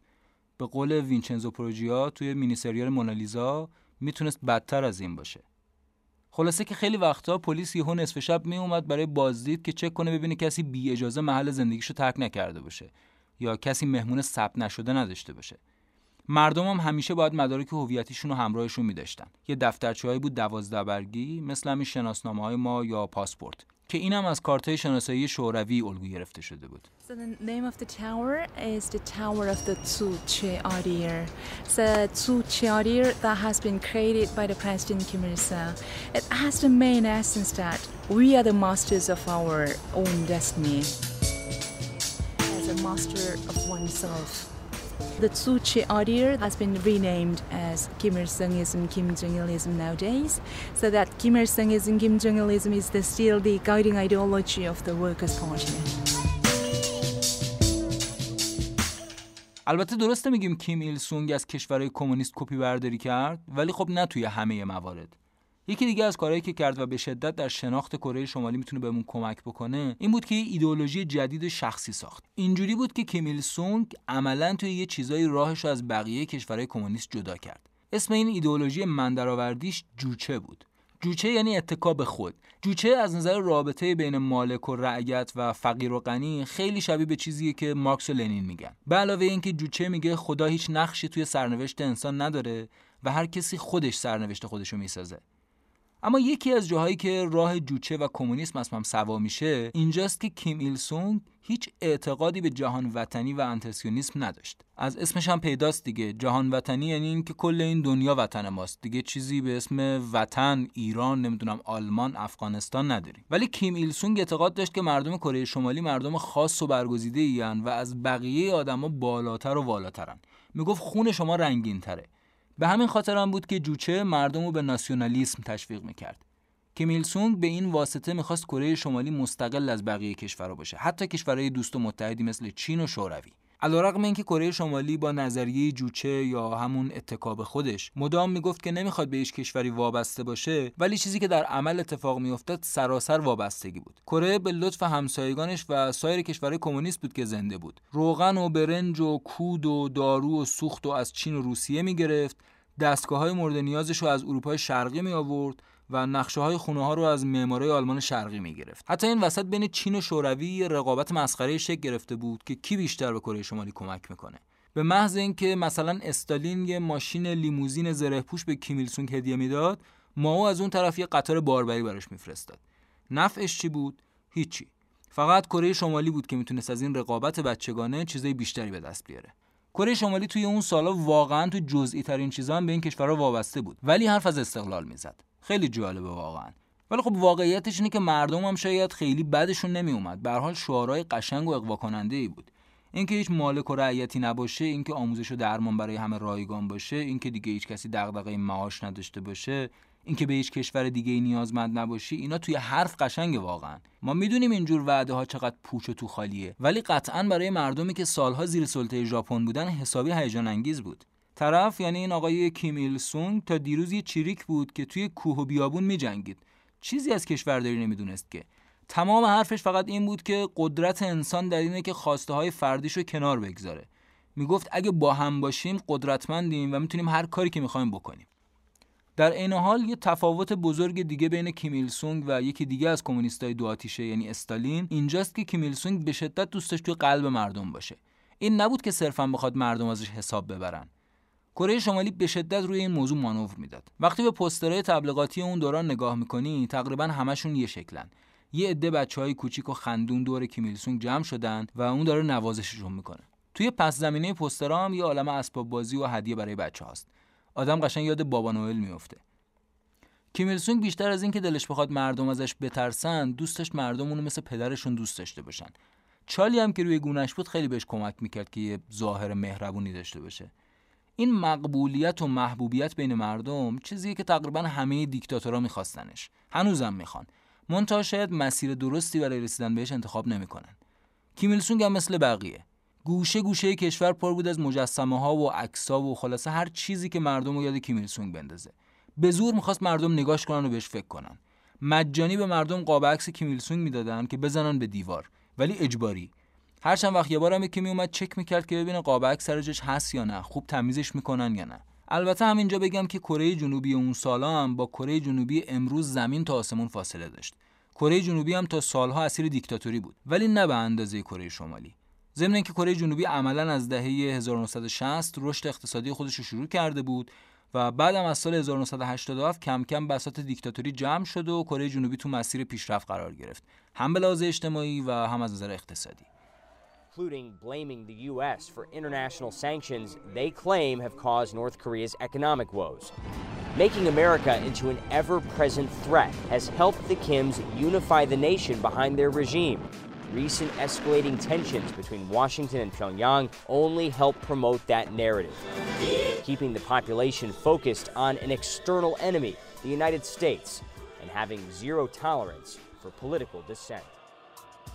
کیم ایل سونگ به شدت باور داشت که برای اینکه مردم رو تحت کنترل خودش داشته باشه باید دشمن داشته باشه. اونم نه فقط یکی هرچی بیشتر بهتر. ایالات متحده آمریکا، کره جنوبی، ژاپن، حتی چین هم که یه زمانی متحدش بود و حتی همین الان هم روابط نسبتا مناسبی با هم دارن از یه جایی به بعد حکم یه دشمن پنهان پیدا کرد که باید همیشه مراقبش بود. داشتن دشمن به کیم ایل سونگ و حکومت کره شمالی کمک می‌کرد که هر کاری می‌خواد بکنه و مردم هم به خاطر ترس از دشمن سکوت کنن و بگن هرچی رهبر کبیر بگه. برای همین هم سهم بزرگی از ثروت کره شمالی صرف ارتشش می‌شد. بودجه دفاعی کشور در زمان کیم ایل سونگ معادل 25 درصد تولید ناخالص ملی بود. در حالی که اون موقع برای کشورهای توسعه یافته این رقم چیزی در حدود 5 درصد بود. گرچه از 1953 به بعد توی کره دیگه هیچ جنگی اتفاق نیفتاده بود ولی کره شمالی بیش از یک میلیون نفر نیروی نظامی داشت و همین باعث می‌شد که چهارمین ارتش بزرگ دنیا را داشته باشه. البته این آمارا مربوط به حکومت کیم ایل سونگ اولین رهبر کره شمالیه. توی اپیزودهای بعدی در مورد وضعیت حکومت بعدی بیشتر حرف می‌زنم. حکومت مدام توی تبلیغاتش مردم رو از این میترسوند که دشمن مترصد فرصتی برای حمله است و اینجوری سعی می‌کرد که احساسات مردم رو برانگیخته کنه و کشور رو همیشه در حالتی نظامی نگه داره. آدم باهوشی هم بود واقعا. می‌دونست از کجا باید شروع کنه. این ترس از دشمن رو باید از بچگی تو مغز مردم فرو می‌کردن. بنابراین مدرسه توی این سیستم نقش ویژه‌ای داره. یه کتابی داره به اسم آرایی درباره تحصیلات سوسیالیستی که سال 1977 چاپ شده. تعجب نکنید کیم ایل سونگ ماشاءالله کلی کتاب نوشته و این علاقه به نوشتن کتاب بین رهبران کره شمالی اصلا یه اپیدمیه. یه جای خوندم که می‌گفت کیم جونگ اون رهبر فعلی کره شمالی فقط در طول سالهای تحصیلش 1500 عنوان کتاب نوشته بگذاریم کیمیل سونگ توی اون کتابش میگه تحصیلات تکنولوژیک و علمی و فرهنگ مادی مردم تنها بر مبنای آموزش ایدئولوژیک و سیاسی درست است که می‌تواند موفق باشد. چیزی که توی این مدارس خیلی مهمه دو تا چیزه. اولیش عشق به رهبر و به طور کلی خانواده کیمه و دومین نکته تنفر و انزجار از دشمنان کره شمالی. در و دیوار پر از پوسترهای تبلیغاتیه که همشون دارن در راستای ترویج این دوتا مطلب کار می‌کنن. معلم هم حین درس دادن بی ربط و با ربط مدام از همینا حرف می‌زنن. حتی بازی های بچگونه و نمایش هایی که بچه ها اجرا می‌کنن هم پر از مسائلی که اصلا ربطی به دنیای بچه ها نداره. بچه بدبخت و مجبور می‌کنن یونیفرم نظامی بپوشه بعد کنار تانک و ادوات نظامی مقوایی رژه بره. عکسش تو اینستاگرام می‌ذارم براتون. واقعا آدم نمی‌دونه به اینا بخندی یا گریه کنه. خوش انصاف نکرده که درس مخصوص این موضوع هم بذاره. این تعالیم خاص کلا توی همه دروس جاری و ساریه. مثلا این سوال مال کتاب ریاضی سال اوله. هشت پسر و نه دختر در مدح کیم ایل سونگ سرود می‌خوانند. در مجموع چند بچه سرود می‌خوانند؟ یا دخترکی پیغام رسان از نیروهای میهن پرست ما در حال جنگ با ژاپنی های استعمارگر است. او پیغام ها را در سبدی حمل می کند که پنج سیب در آن است. اما سرباز ژاپنی او را متوقف می کند و دو تا از سیبهایش را می دزدد. حالا چند سیب باقی مانده است؟ یا سه سرباز ارتش خلق کره سی سرباز آمریکایی را کشتند اگر سربازان کره به تعداد مساوی از سربازان آمریکایی کشته باشند هر کدام چند سرباز کشتند یا مثلا توی کتاب مبانی خواندن سال اول که همون کتاب فارسی خودمونه یه شعر هست به اسم کجا می رویم کجا می رویم جنگل. کجا می رویم؟ روی تپه ها و کوه ها. می خواهیم چه کار کنیم؟ سرباز ژاپنی بکشیم. کلا این کتاب مبانی خواندن پر از داستانایی درباره بچههایی که به دست مبلغای مسیحی و سربازای ژاپنی و آمریکایی کتک می‌خورن یا کشته میشن. واقعا پر از داستانایی که منزجر می‌کنه آدمو. حق دارن واقعا اینا از بچگی وقتی اینجوری روشون مانور میدن خب اینا معلوم بزرگ میشن چی میشن. یکی از سرودای معروفی که مثلا تو کلاس موسیقیشون می‌خونن یه آهنگ به اسم به یانکیای حرومزاده شلیک کن. میگه که آمریکایی های حرامزاده دشمن ما هستند که می‌خواهند بر سرزمین پدری زیبای ما مسلط شوند. با تفنگی که با دستان خودم می‌سازم با آنها شلیک خواهم کرد. بنگ بنگ بنگ. توی همه مدارس یه اتاقای ویژه‌ای دارن به اسم پژوهشگاه کیم ایل سونگ. این اتاقا تمیزترین و شیکترین و گرمترین اتاقای مدرسن بعد عین همین اتاقا رو بعدا برای رهبری بعدی هم درست کردن. اعضای حزب مرتب و به صورت سرزده از این مدارس بازدید می‌کنن تا مطمئن بشن این اتاق اونطور که شایسته رهبر تمیز و مرتبه. ورود به این اتاقات دقیقا یه آداب خاصی داره. عین یه مکان زیارتی. اول هر سال به بچه یه جفت جوراب میدن که فقط مخصوص وقتایی که بچه ها می‌خوان بیان تو این اتاقا. وسط اتاق یه ماکت از محل تولد کیم ایل سونگه که توی محفظه شیشه‌ای گذاشتنش. بچه ها باید سه مرتبه تعظیم کنن و بگن سپاسگزارم پدرم. معلما برای بچه ها از نقش کیم ایل سونگ تو جنبش اول مارس میگن. اگه یادتون باشه اون اوایل راجبش صحبت کردم. حالا کیم ایل سونگ موقع هفت سالش بوده. ولی خب کی جرأت داره تو به این چیزا فکر کنه؟ چه برسه که بخواد به زبون بیاره. معلما میگن که کیم ایل سونگ توی 13 سالگی خونه رو ترک می‌کنه تا ملتشو یعنی کره رو آزاد کنه و یه تنه ژاپنیا رو شکست میده و کشور رو آزاد می‌کنه. بدون اینکه هیچ اشاره‌ای به نقش متفقین توی شکست ژاپن بکنن. یا حتی بگن که شوروی و استالین چه نقشی توی روی کار اومدن کیم ایل سونگ داشتن.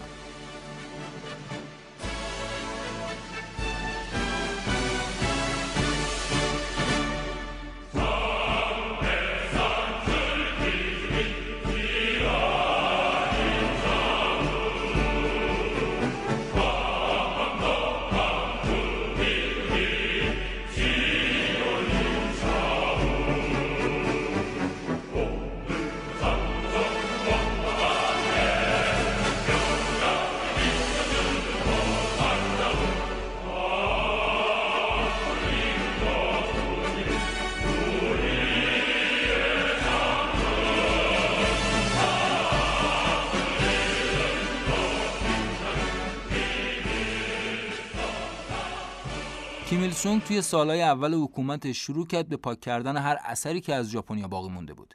ژاپن حد فاصل سالهای 1910 تا پایان جنگ جهانی دوم و شکستش کارخونه‌های بزرگی تو کره ساخته بود. کارخونه‌های فولاد و کارخونه‌های بزرگ شیمیایی که همه چیز تولید می‌کردن. از باروت گرفته تا کود شیمیایی. ساختمان‌های بزرگ، خیابون‌های بزرگ در حال داشتن سعی می‌کردن شهرهای مدرنی بسازن. نه لزوما برای کره ها ولی هر هدفی که پشتش بود به هر حال تاثیرات مثبتی هم داشت که نمیشه نادیدش گرفت. خیلی از این کارخونه ها البته در طی جنگ بمبارون شده بودند. اما بعد از اینکه کیمیل سونگ اومد روی کار شروع کرد به بازسازی این کارخونه ها. ولی یه کار عجیبی که کردن این بود که اسم کارخونه ها رو عوض کردن. عملا با تغییر دادن اسم کارخونه ها می‌خواستن همه دستاوردهای مثبت ژاپنیا رو به اسم خودشون بزنن. اینجوری جلوه می‌دادن که ژاپن هیچ کاری برای این کشور نکرده و اینا رو ما ساختیم. توی اون دوره تبلیغات گسترده ای انجام می‌شد و ادعا می‌کردن که کره شمالی بهشت کارگرانه. قطعا که اینطوری نبود ولی اوضاع کره شمالی توی اون دوره واقعا بهتر از کره جنوبی بود. اون موقع وقتی کارشناسای مسائل کره صحبت از معجزه اقتصادی می‌کردن منظورشون کره شمالی بود. بعد از شرایط سختی که کره ها در دوران حکومت ژاپنیا داشتن و همینطور جنگ دو کره همین که حالا کیم ایل سونگ می‌تونست مردمش رو سیر کنه یه پیشرفت بزرگ محسوب می‌شد. اونم توی منطقه‌ای که همیشه درگیر قحطی بوده. در طی جنگ 70 درصد از ساختمان‌های مسکونی و تقریبا همه زیرساختهای کشور نابود شده بود. توی یه همچین شرایطی کیمیل سونگ از این کشور تقریبا مخروبه حداقل یه جای قابل زندگی ساخته بود. همه مردم سرپناه داشتن لباس داشتن و گرسنه هم نبودن. تا دهه هفتاد برق به روستاهای کره شمالی هم رسیده بود. وضعیت زندگی تو کره شمالی تجملاتی نبود ولی مردم یه حداقلایی داشتن. همین هم شد که بسیاری از کره هایی که قبلا در خلال حکومت ژاپنی ها و یا در زمان جنگ به چین پناه برده بودن به کره برگشتن. به کره شمالی البته. حتی سال 1949 کره شمالی ادعا کرد که اولین کشور آسیایی که کم و بیش بیسوادی رو رفع کرده. کره شمالی تا حدی در اون چی که می‌خواست موفق بود. اما واقعا بعضی از این ادعاها چرت بود. رژیم کره شمالی برای اثبات هیچ کدوم از ادعاهاش آمار یا سندی ارائه نمی‌کرد یا لاقل چیز قابل اعتمادی منتشر نمی‌کرد. مسئولین هر بخش از کشاورزی گرفته تا صنعت مدام داشتن آمارای جعلی می‌دادن و همینطور دروغ پشت دروغ بود که مرحله به مرحله اضافه می‌شد تا می‌رسید به بالا. حتی شاید خود کیمیل سونگ هم واقعا نمی‌دونست کی اقتصادش سقوط کرد. قبلا براتون گفتم که تو زمان اشغال شبه جزیره توسط ژاپن بسیاری از کره ها برای جنگ و اینجور چیزها به ژاپن وارد شدن. یه عده برای تحصیل و کار رفته بودن ژاپن. در هر حال بسیاری از این کره های مهاجر توی ژاپن مونده بودن و اونجا زندگی می‌کردن. جمعیت کره تبارهای ژاپن در پایان جنگ جهانی دوم یه چیزی نزدیک به دو میلیون نفر بود. این اقلیت مهاجر طبیعتا همیشه با تبعیضهای مواجه بودند فرقی هم نمی‌کرد که تحصیلات دارن یا به لحاظ مالی وضع خوبی دارن. توی ژاپن انجمنی داشتن به اسم انجمن عمومی کره‌ای های مقیم ژاپن. بعد از تقسیم کره این مهاجرها هم دو دسته شدن. یه دسته شدن طرفدار کره جنوبی یه دسته هم شدن طرفدار کره شمالی. طرفدارای کره شمالی اعتقاد داشتن که کیم ایل سونگ بالاخره تونسته کره رو از زیر یوغ ژاپن در بیاره. در حالی که سینگمن ری اون موقع روابط نسبتا خوبی با ژاپنیا داشت. ضمنا همونطور که گفتم توی سالهای ابتدایی بعد از جنگ کره شمالی به لطف کشورهای کمونیست وضعیت اقتصادی بهتری هم داشت. همین مسائل به علاوه تبلیغات گسترده حکومت کره شمالی اونقدر دلگرم کننده بود که این دسته از کره رو وسوسه کرد تا برگردن کره شمالی. البته حس میهم پرستی هم اصلا بی تاثیر نبود. اونا فکر می‌کردن که باید برگردن و کمک کنن تا کشورشون رو از نو بسازن. حتی خیلی هاشون با وجود اینکه زندگی نسبتا خوبی توی ژاپن داشتن صرفا از روی ادای دین و احساس وظیفه که در قبال کشورشون داشتن برگشتن. کیم سونگ هم که می‌خواست جایگاه کره شمالی رو ارتقا بده هر کاری لازم بود انجام داد تا کره های بیشتری به کره شمالی برگردن. در نهایت هم چیزی در حدود 80 تا 100 هزار نفر از کره های مقیم ژاپن به کره شمالی مهاجرت کردند این اتفاق به جابجایی عظیم کره معروفه. تا سالها کیم سونگ مدام از این اتفاق حرف می‌زد و می‌گفت همین که کره مقیم خارج کره شمالی رو انتخاب کردن نشون میده که مردم عاشق سوسیالیسمن نه کاپیتالیسم. ژاپوها یعنی همین کره های مقیم ژاپن به خاطر سالها زندگی توی ژاپن واقعا با کره ها فرقای زیادی داشتن. به خاطر همین سالهای زندگی توی ژاپن حتی فرهنگ زندگیشون هم به کلی با بقیه کره تفاوت داشت. حتی ازدواجهاشون هم محدود بود به گروه کوچولوی خودشون. خیلیشون دیگه حتی نمی‌تونستن خیلی خوب کره حرف بزنن. دیگه مثلا اگه طرف همسر ژاپنی هم داشت که خب اصلا توقع نمی‌رفت همسرش کره بدونه. بچه‌هاشون هم که اغلب توی ژاپن به دنیا آمده بودن و اصلا کره بلد نبودن. ژاپوها وقتی توی ژاپن بودن طبق معیارهای ژاپن اصلا آدمای ثروتمندی نبودن.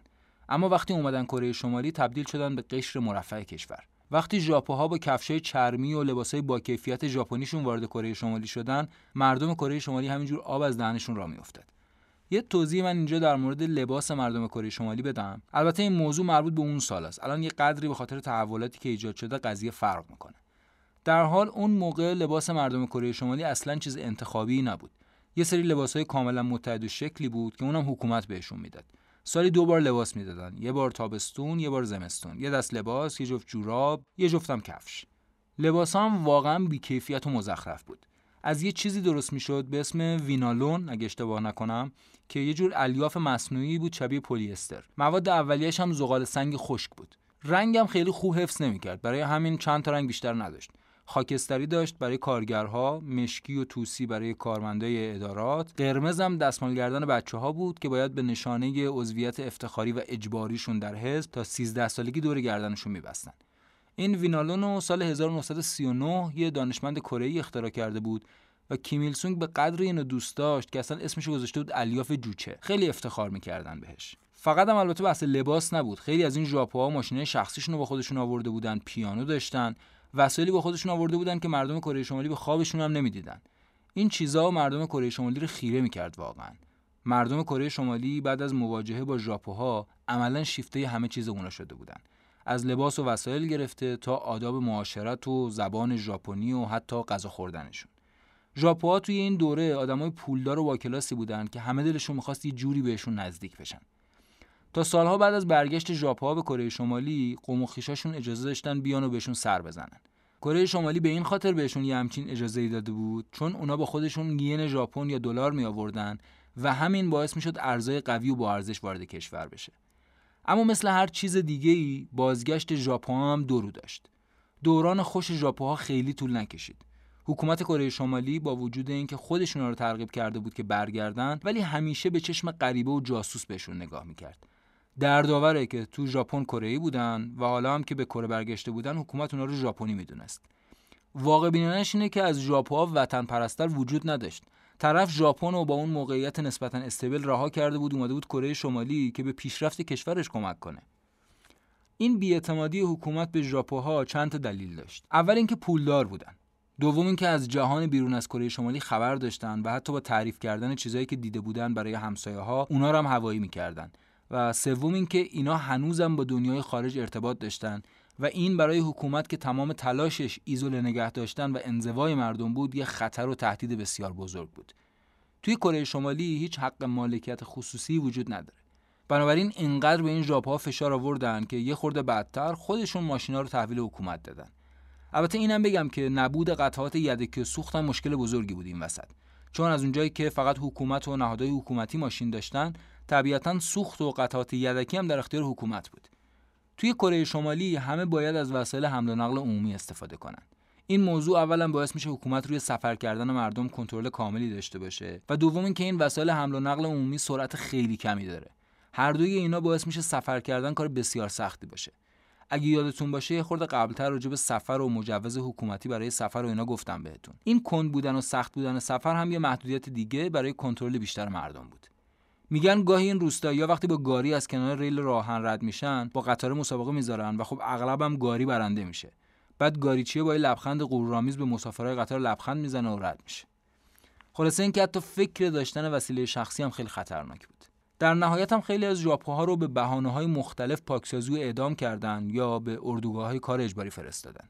اونایی هم که قصر در رفتن به خاطر اینکه نمی‌تونستن عضو حزب بشن و اساسا جزو طبقه متخاصم یعنی پایینترین و خطرناکترین طبقه بودن شغل درست درمونی نداشتن. به مرور دیگه حکومت به قوم و هم اجازه ورود به کشور رو نداد. بنابراین پولی هم دیگه به دستشون نمی‌رسید. کم کم اوضاعشون خراب شد. آروم آروم شروع کردن به فروش وسایل لوکسی که از ژاپن آورده بودن تا اینطوری فقط بتونن یک کم بیشتر دووم بیارن. دیگه بعد از همه این اتفاقات متوجه شده بودن که تصورشون از کره شمالی و وطن و بهشت سوسیالیستی که بهشون وعده داده شده بود چقدر غلط بوده. هر روزی که میگذشت بیشتر متوجه اشتباهشون یعنی مهاجرت به کره شمالی می‌شدن. اما چه سود؟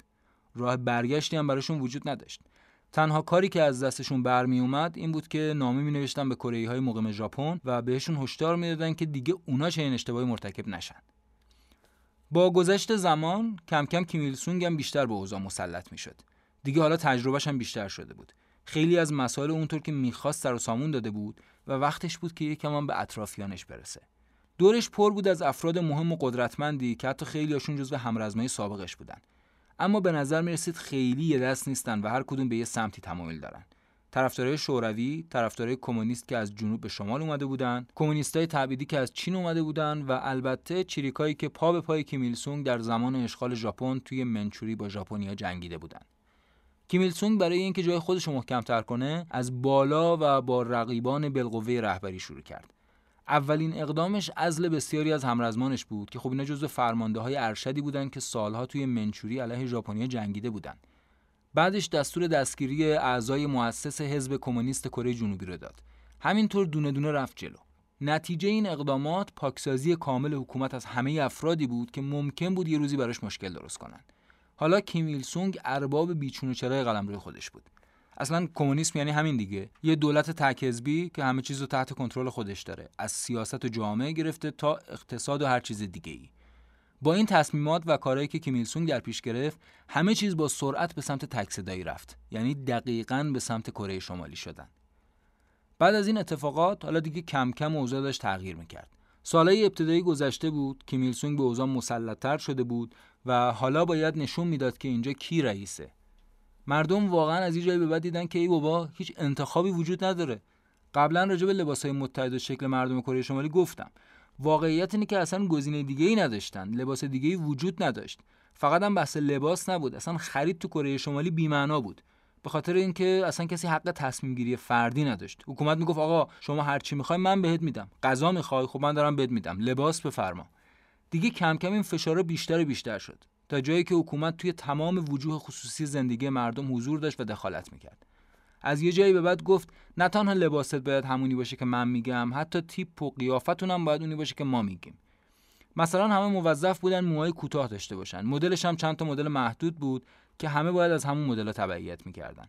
سختگیری ها خصوصا تو موارد ظاهری در مورد زنا با غلظت بیشتری همراه بود. تبلیغات رژیم به زنا می‌گفت که باید موهاشون رو مطابق با سبک زندگی سوسیالیستی و عرف درست کنن. زنای میانسال باید موهای کوتاه و فرمی داشتن ولی زنای جوون و مجرد می‌تونستن موهای بلند داشته باشن به شرط اینکه موهاشون رو ببافن و از پشت سرشون جمع کنن و ببندن. یا مثلا زنها تو کره شمالی حق ندارن دامنای بالاتر از زانو یا لباس بدون آستین بپوشن. البته جالبه بدونید کره جنوبی هم تو دهه 1970 همچین قوانینی داشت. حالا ببینید کره جنوبی چقدر تغییر کرده تو این 80 سال؟ در حالی که کره شمالی هنوزم همونطوریه. میگن یه بار یکی از اهالی کره شمالی وقتی یه توریست زن اهل کره جنوبی رو دید که تاپ یقه باز پوشیده قش کرد. واقعیتش هم همینه. خیلی از کسایی که از کره شمالی فرار کرده بودن توی مصاحبهاشون گفته بودن که عجیب ترین چیز براشون اینه که زوجا تو ملای عام همدیگه رو میبوسن. البته فرهنگ شبه جزیره قبل از کیمیل سونگ هم خیلی بهتر از این نبود. یه سفرنامه نویس بریتانیایی به اسم ایزابلا برد بیشاپ تو سال 1897 تو کتابش نوشته که تو روستاهای شمال پیونگیانگ زنایی رو دیده که کلاهای بزرگ حسیری رو سرشون میذاشتن کلاهایی که کل بدنشون رو میپوشونده. من عکسی پیدا نکردم البته که ببینم این کلاه دقیقا چه شکلی بوده ولی بیشاپ میگه این کلاها مثل یه اتاقک نگهبانی بود. دو متر و 20 سانت طولش بود یک متر ارزش بود و 90 سانت عمق این پوشش غیرعادی بود. بیشاپ میگه زنای طبقه متوسط به بالا حق نداشتن جمع خانواده رو ترک کنن مگر تو مواقع مشخصی که تو خیابونه هیچ مردی نبود. این خانم بیشاپ شرق شناسه کم سفر نکرده توی شرق. ولی دیگه ببین چقدر اوضاع خراب بوده که اینقدر براش تکان دهنده بوده. میگه زنای کره به شدت منزویان انزوایی شاید مستبدانه تر از سایر ملل. به حال گرچه توی دوران کیم ایل سونگ دیگه خبری از یه همچین چیزایی نبود اما اون طرز تفکر و نگاه قدیمی هنوز باقی مونده بود. کیم ایل سونگ هم به این طرز تفکر دامن زد تا تمایلات جنسی رو سرکوب کنه. مثلا فاحشه خونه ها رو بست یا یه جاهایی بود به اسم کیساینگ. اینا فاحشه خونه نبود البته یه جور کلابایی بود که توش زنها مردای ثروتمند رو سرگرم می‌کردن. صرفا معاشرت می‌کردن یا شعر میخوندن یا موسیقی اجرا می‌کردن. تقریبا مشابه کاری که گیشاها توی ژاپن انجام میدن منتها با یه تغییراتی توی جزئیات. اینا رو هم بست. هر کسی هم که با این فضاهای ارتباطی داشت گرفتن و به جرم فساد و فحشا اعدام کردن. بعد از اینکه کیمیل سونگ شروع کرد به وضع قوانین سفت و سخت برای مردم باید راهکاری هم در نظر می‌گرفت برای کسایی که از این قوانین تخطی می‌کنن. پس دوباره رفت سراغ متحد اصلی شوروی که ببینه اونا چی کار می‌کنن. اردوگاه های کار اجباری کره شمالی از گولاک های شوروی الگو برداری شده. ولی میانگین عمر این اردوگاه ها حداقل دو برابر گولاک های شوروی و دوازده برابر اردوگاه های کار اجباری آلمان نازیه. تقریبا همه اونایی که به اردوگاه های کار اجباری فرستاده میشن بدون تفهیم اتهام یا دادگاهی که جرمشون رو اثبات کنه شبانه دستگیر و منتقل میشن کره جنوبی تخمین می‌زنه که حداقل 154 هزار نفر توی این اردوگاه زندانی هن. در حالی که وزارت امور خارجه ایالات متحده و سازمانهای حقوق بشری این عدد رو تا 200 هزار نفر هم برآورد می‌کنن So secret are these camps, it's taken satellite imagery to reveal their location. An estimated 200,000 people have disappeared into this network. Despite all the evidence to the contrary, North Korea denies their existence. Kirby doesn't buy that. سازمان عفو بین الملل سال 2011 بعد از بررسی عکس‌های ماهواره‌ای اعلام کرد که به نظر می‌رسه توی این اردوگاه ها داره ساختمون های جدیدی ساخته میشه و این به احتمال زیاد نشون میده تعداد افرادی که به این اردوگاه فرستاده میشن رشد قابل ملاحظه‌ای داشته البته این رشد جمعیت ربطی به آمار زاد و ولد نداره چون رابطه جنسی توی این اردوگاه ها کاملا ممنوعه. رژیم اعتقاد داره نسل این عناصر ضد انقلابی باید از بین بره و خب روابط زناشویی به ادامه نسل این آدما کمک می‌کنه. برای همینم رابطه جنسی کاملا ممنوعه. یکی از نگهبانای سابق یکی از این اردوگاه ها که بعدها به کره جنوبی فرار کرد میگه که یه بار یه زنی رو که حامله شده بود بستن به یه درخت و تا سرحد مرگ شلاقش زدن.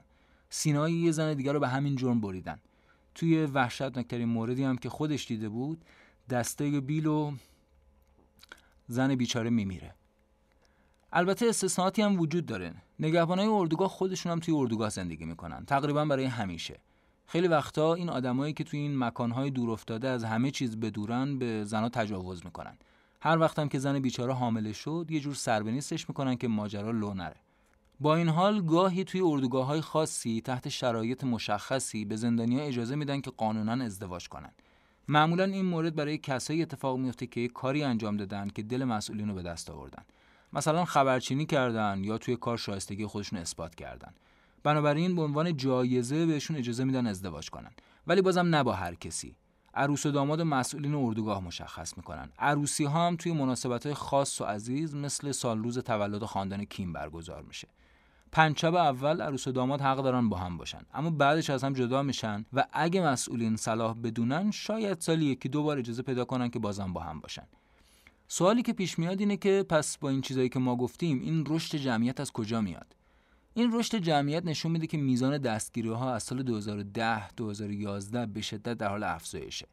سازمان جاسوسی کره جنوبی و سازمان حقوق بشری که مسائل شبه جزیره کره رو رصد می‌کنن این فرضیه رو مطرح می‌کنن که رشد جمعیت این اردوگاه ها احتمالاً به خاطر جابجایی قدرتی که بعد از مرگ کیم جونگ ایل دومین رهبر کره شمالی اتفاق افتاد که احتمالاً آشوبهایی در پی داشته و این می‌تونه توجیه بکنه این حجم بالای دستگیری ها رو.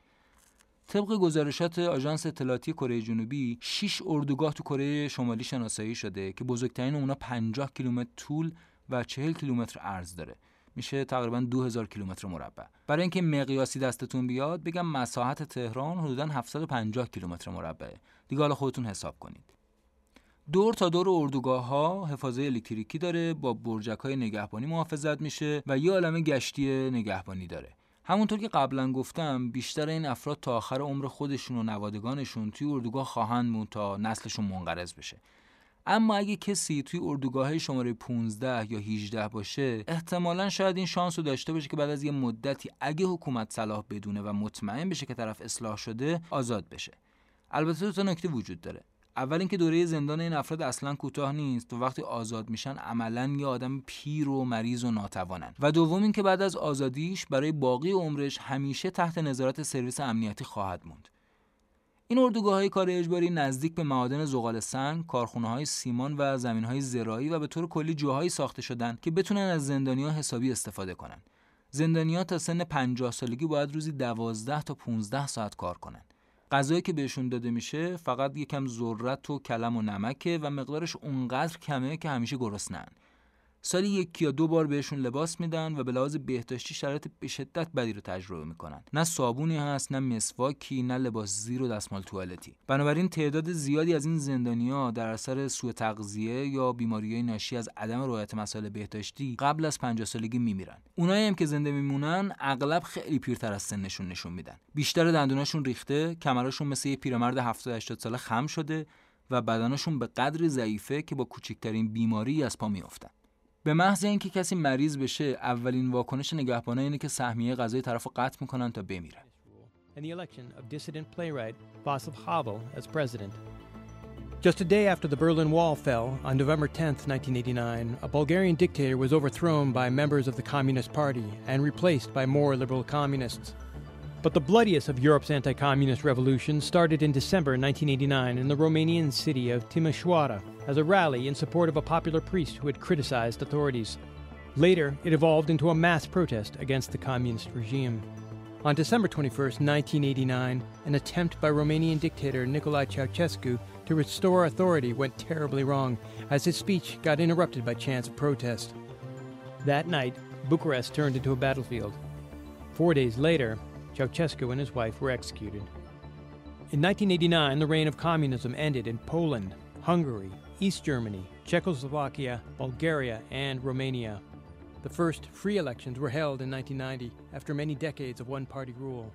But the countries were soon to realize that this was just the start of the battle for democracy. با آغاز سال 1990 دیگه خیلی چیزا تغییر کرده بود. دیگه تقریبا هیچی از دیوار برلین نمونده بود. خود دیوار که 1989 فرو ریخته بود ولی خب جالبه که سال 1990 دیگه هیچی ازش نمونده بود چون عتیقه فروشا تیکه های دیوار رو به عنوان عتیقه میفروختن تو رومانی انقلاب شده بود و دیکتاتور سابق رومانی نیکولای چاوشسکو که اتفاقا دوستی صمیمانه هم با کیمیل سونگ داشت اعدام شده بود ماو مرده بود و دنگ ژیاپینگ داشت اصلاحات رو توی چین شروع می‌کرد این اصلاحات عملا به معنای نابودی تدریجی نگاه سنتی کمونیسم تو چین بود. شوروی هم در حال فروپاشی بود و معترضین مرتب مجسمه‌های لنین رو میکشیدن پایین.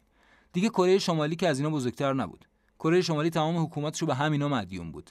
اما دستگاه سانسور کره شمالی واقعیت زیر رو می‌کرد و یه جور دیگه ای نشون می‌داد. رژیم کره شمالی اعتقاد داشت مرگ کمونیسم تو این کشورها به خاطر ضعف ذاتی مردمشونه. می‌گفتن مردم اروپای شرقی و چین قدرت مردم کره شمالی ندارن یا خوب تربیت نشدن و این شده که از مسیر منحرف شدن.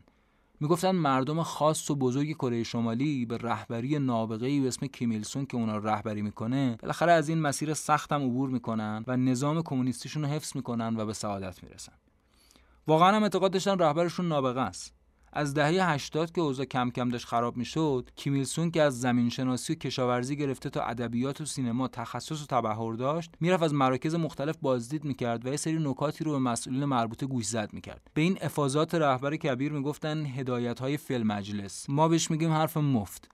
به شدت هم براشون مهم بود. حالا فارغ از اینکه این هدایت های فیلم مجلس رهبر کبیر چقدر درست بود مسئولین به شدت بهش توجه نشون می‌دادن و بهش عمل می‌کردن. در و دیوارم پر بود از این هدایت های فیلم مجلس رهبر.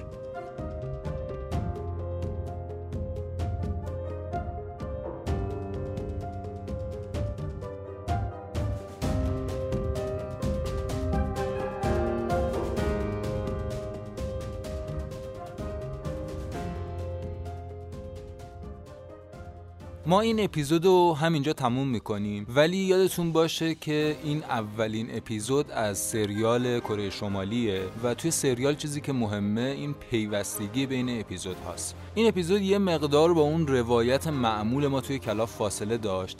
علتش هم به خاطر حجم اطلاعات خیلی بالاییه که این سریال داره. و خب واقعا خیلی از اینا رو نمی‌شد داخل داستان تعریف کرد. بنابراین ناچار بودیم که یه خورده جلوتر یعنی توی این اپیزود یه مقدار اطلاعات بدیم. ولی توی اپیزودهای بعدی طبعا برمیگردیم به اون روایت خودمون و اون بخش داستانی قضیه خیلی پررنگتر میشه. مثل همیشه باید تشکر کنم از کسایی که توی ساخت این اپیزود بهم کمک کردن. گلنار ابراهیمی، فواد سمیعی، علیرضا پور مسلمی و حمید محمدی. این کلاف هفتم بود و من محسن خودبخشی هستم. Kat.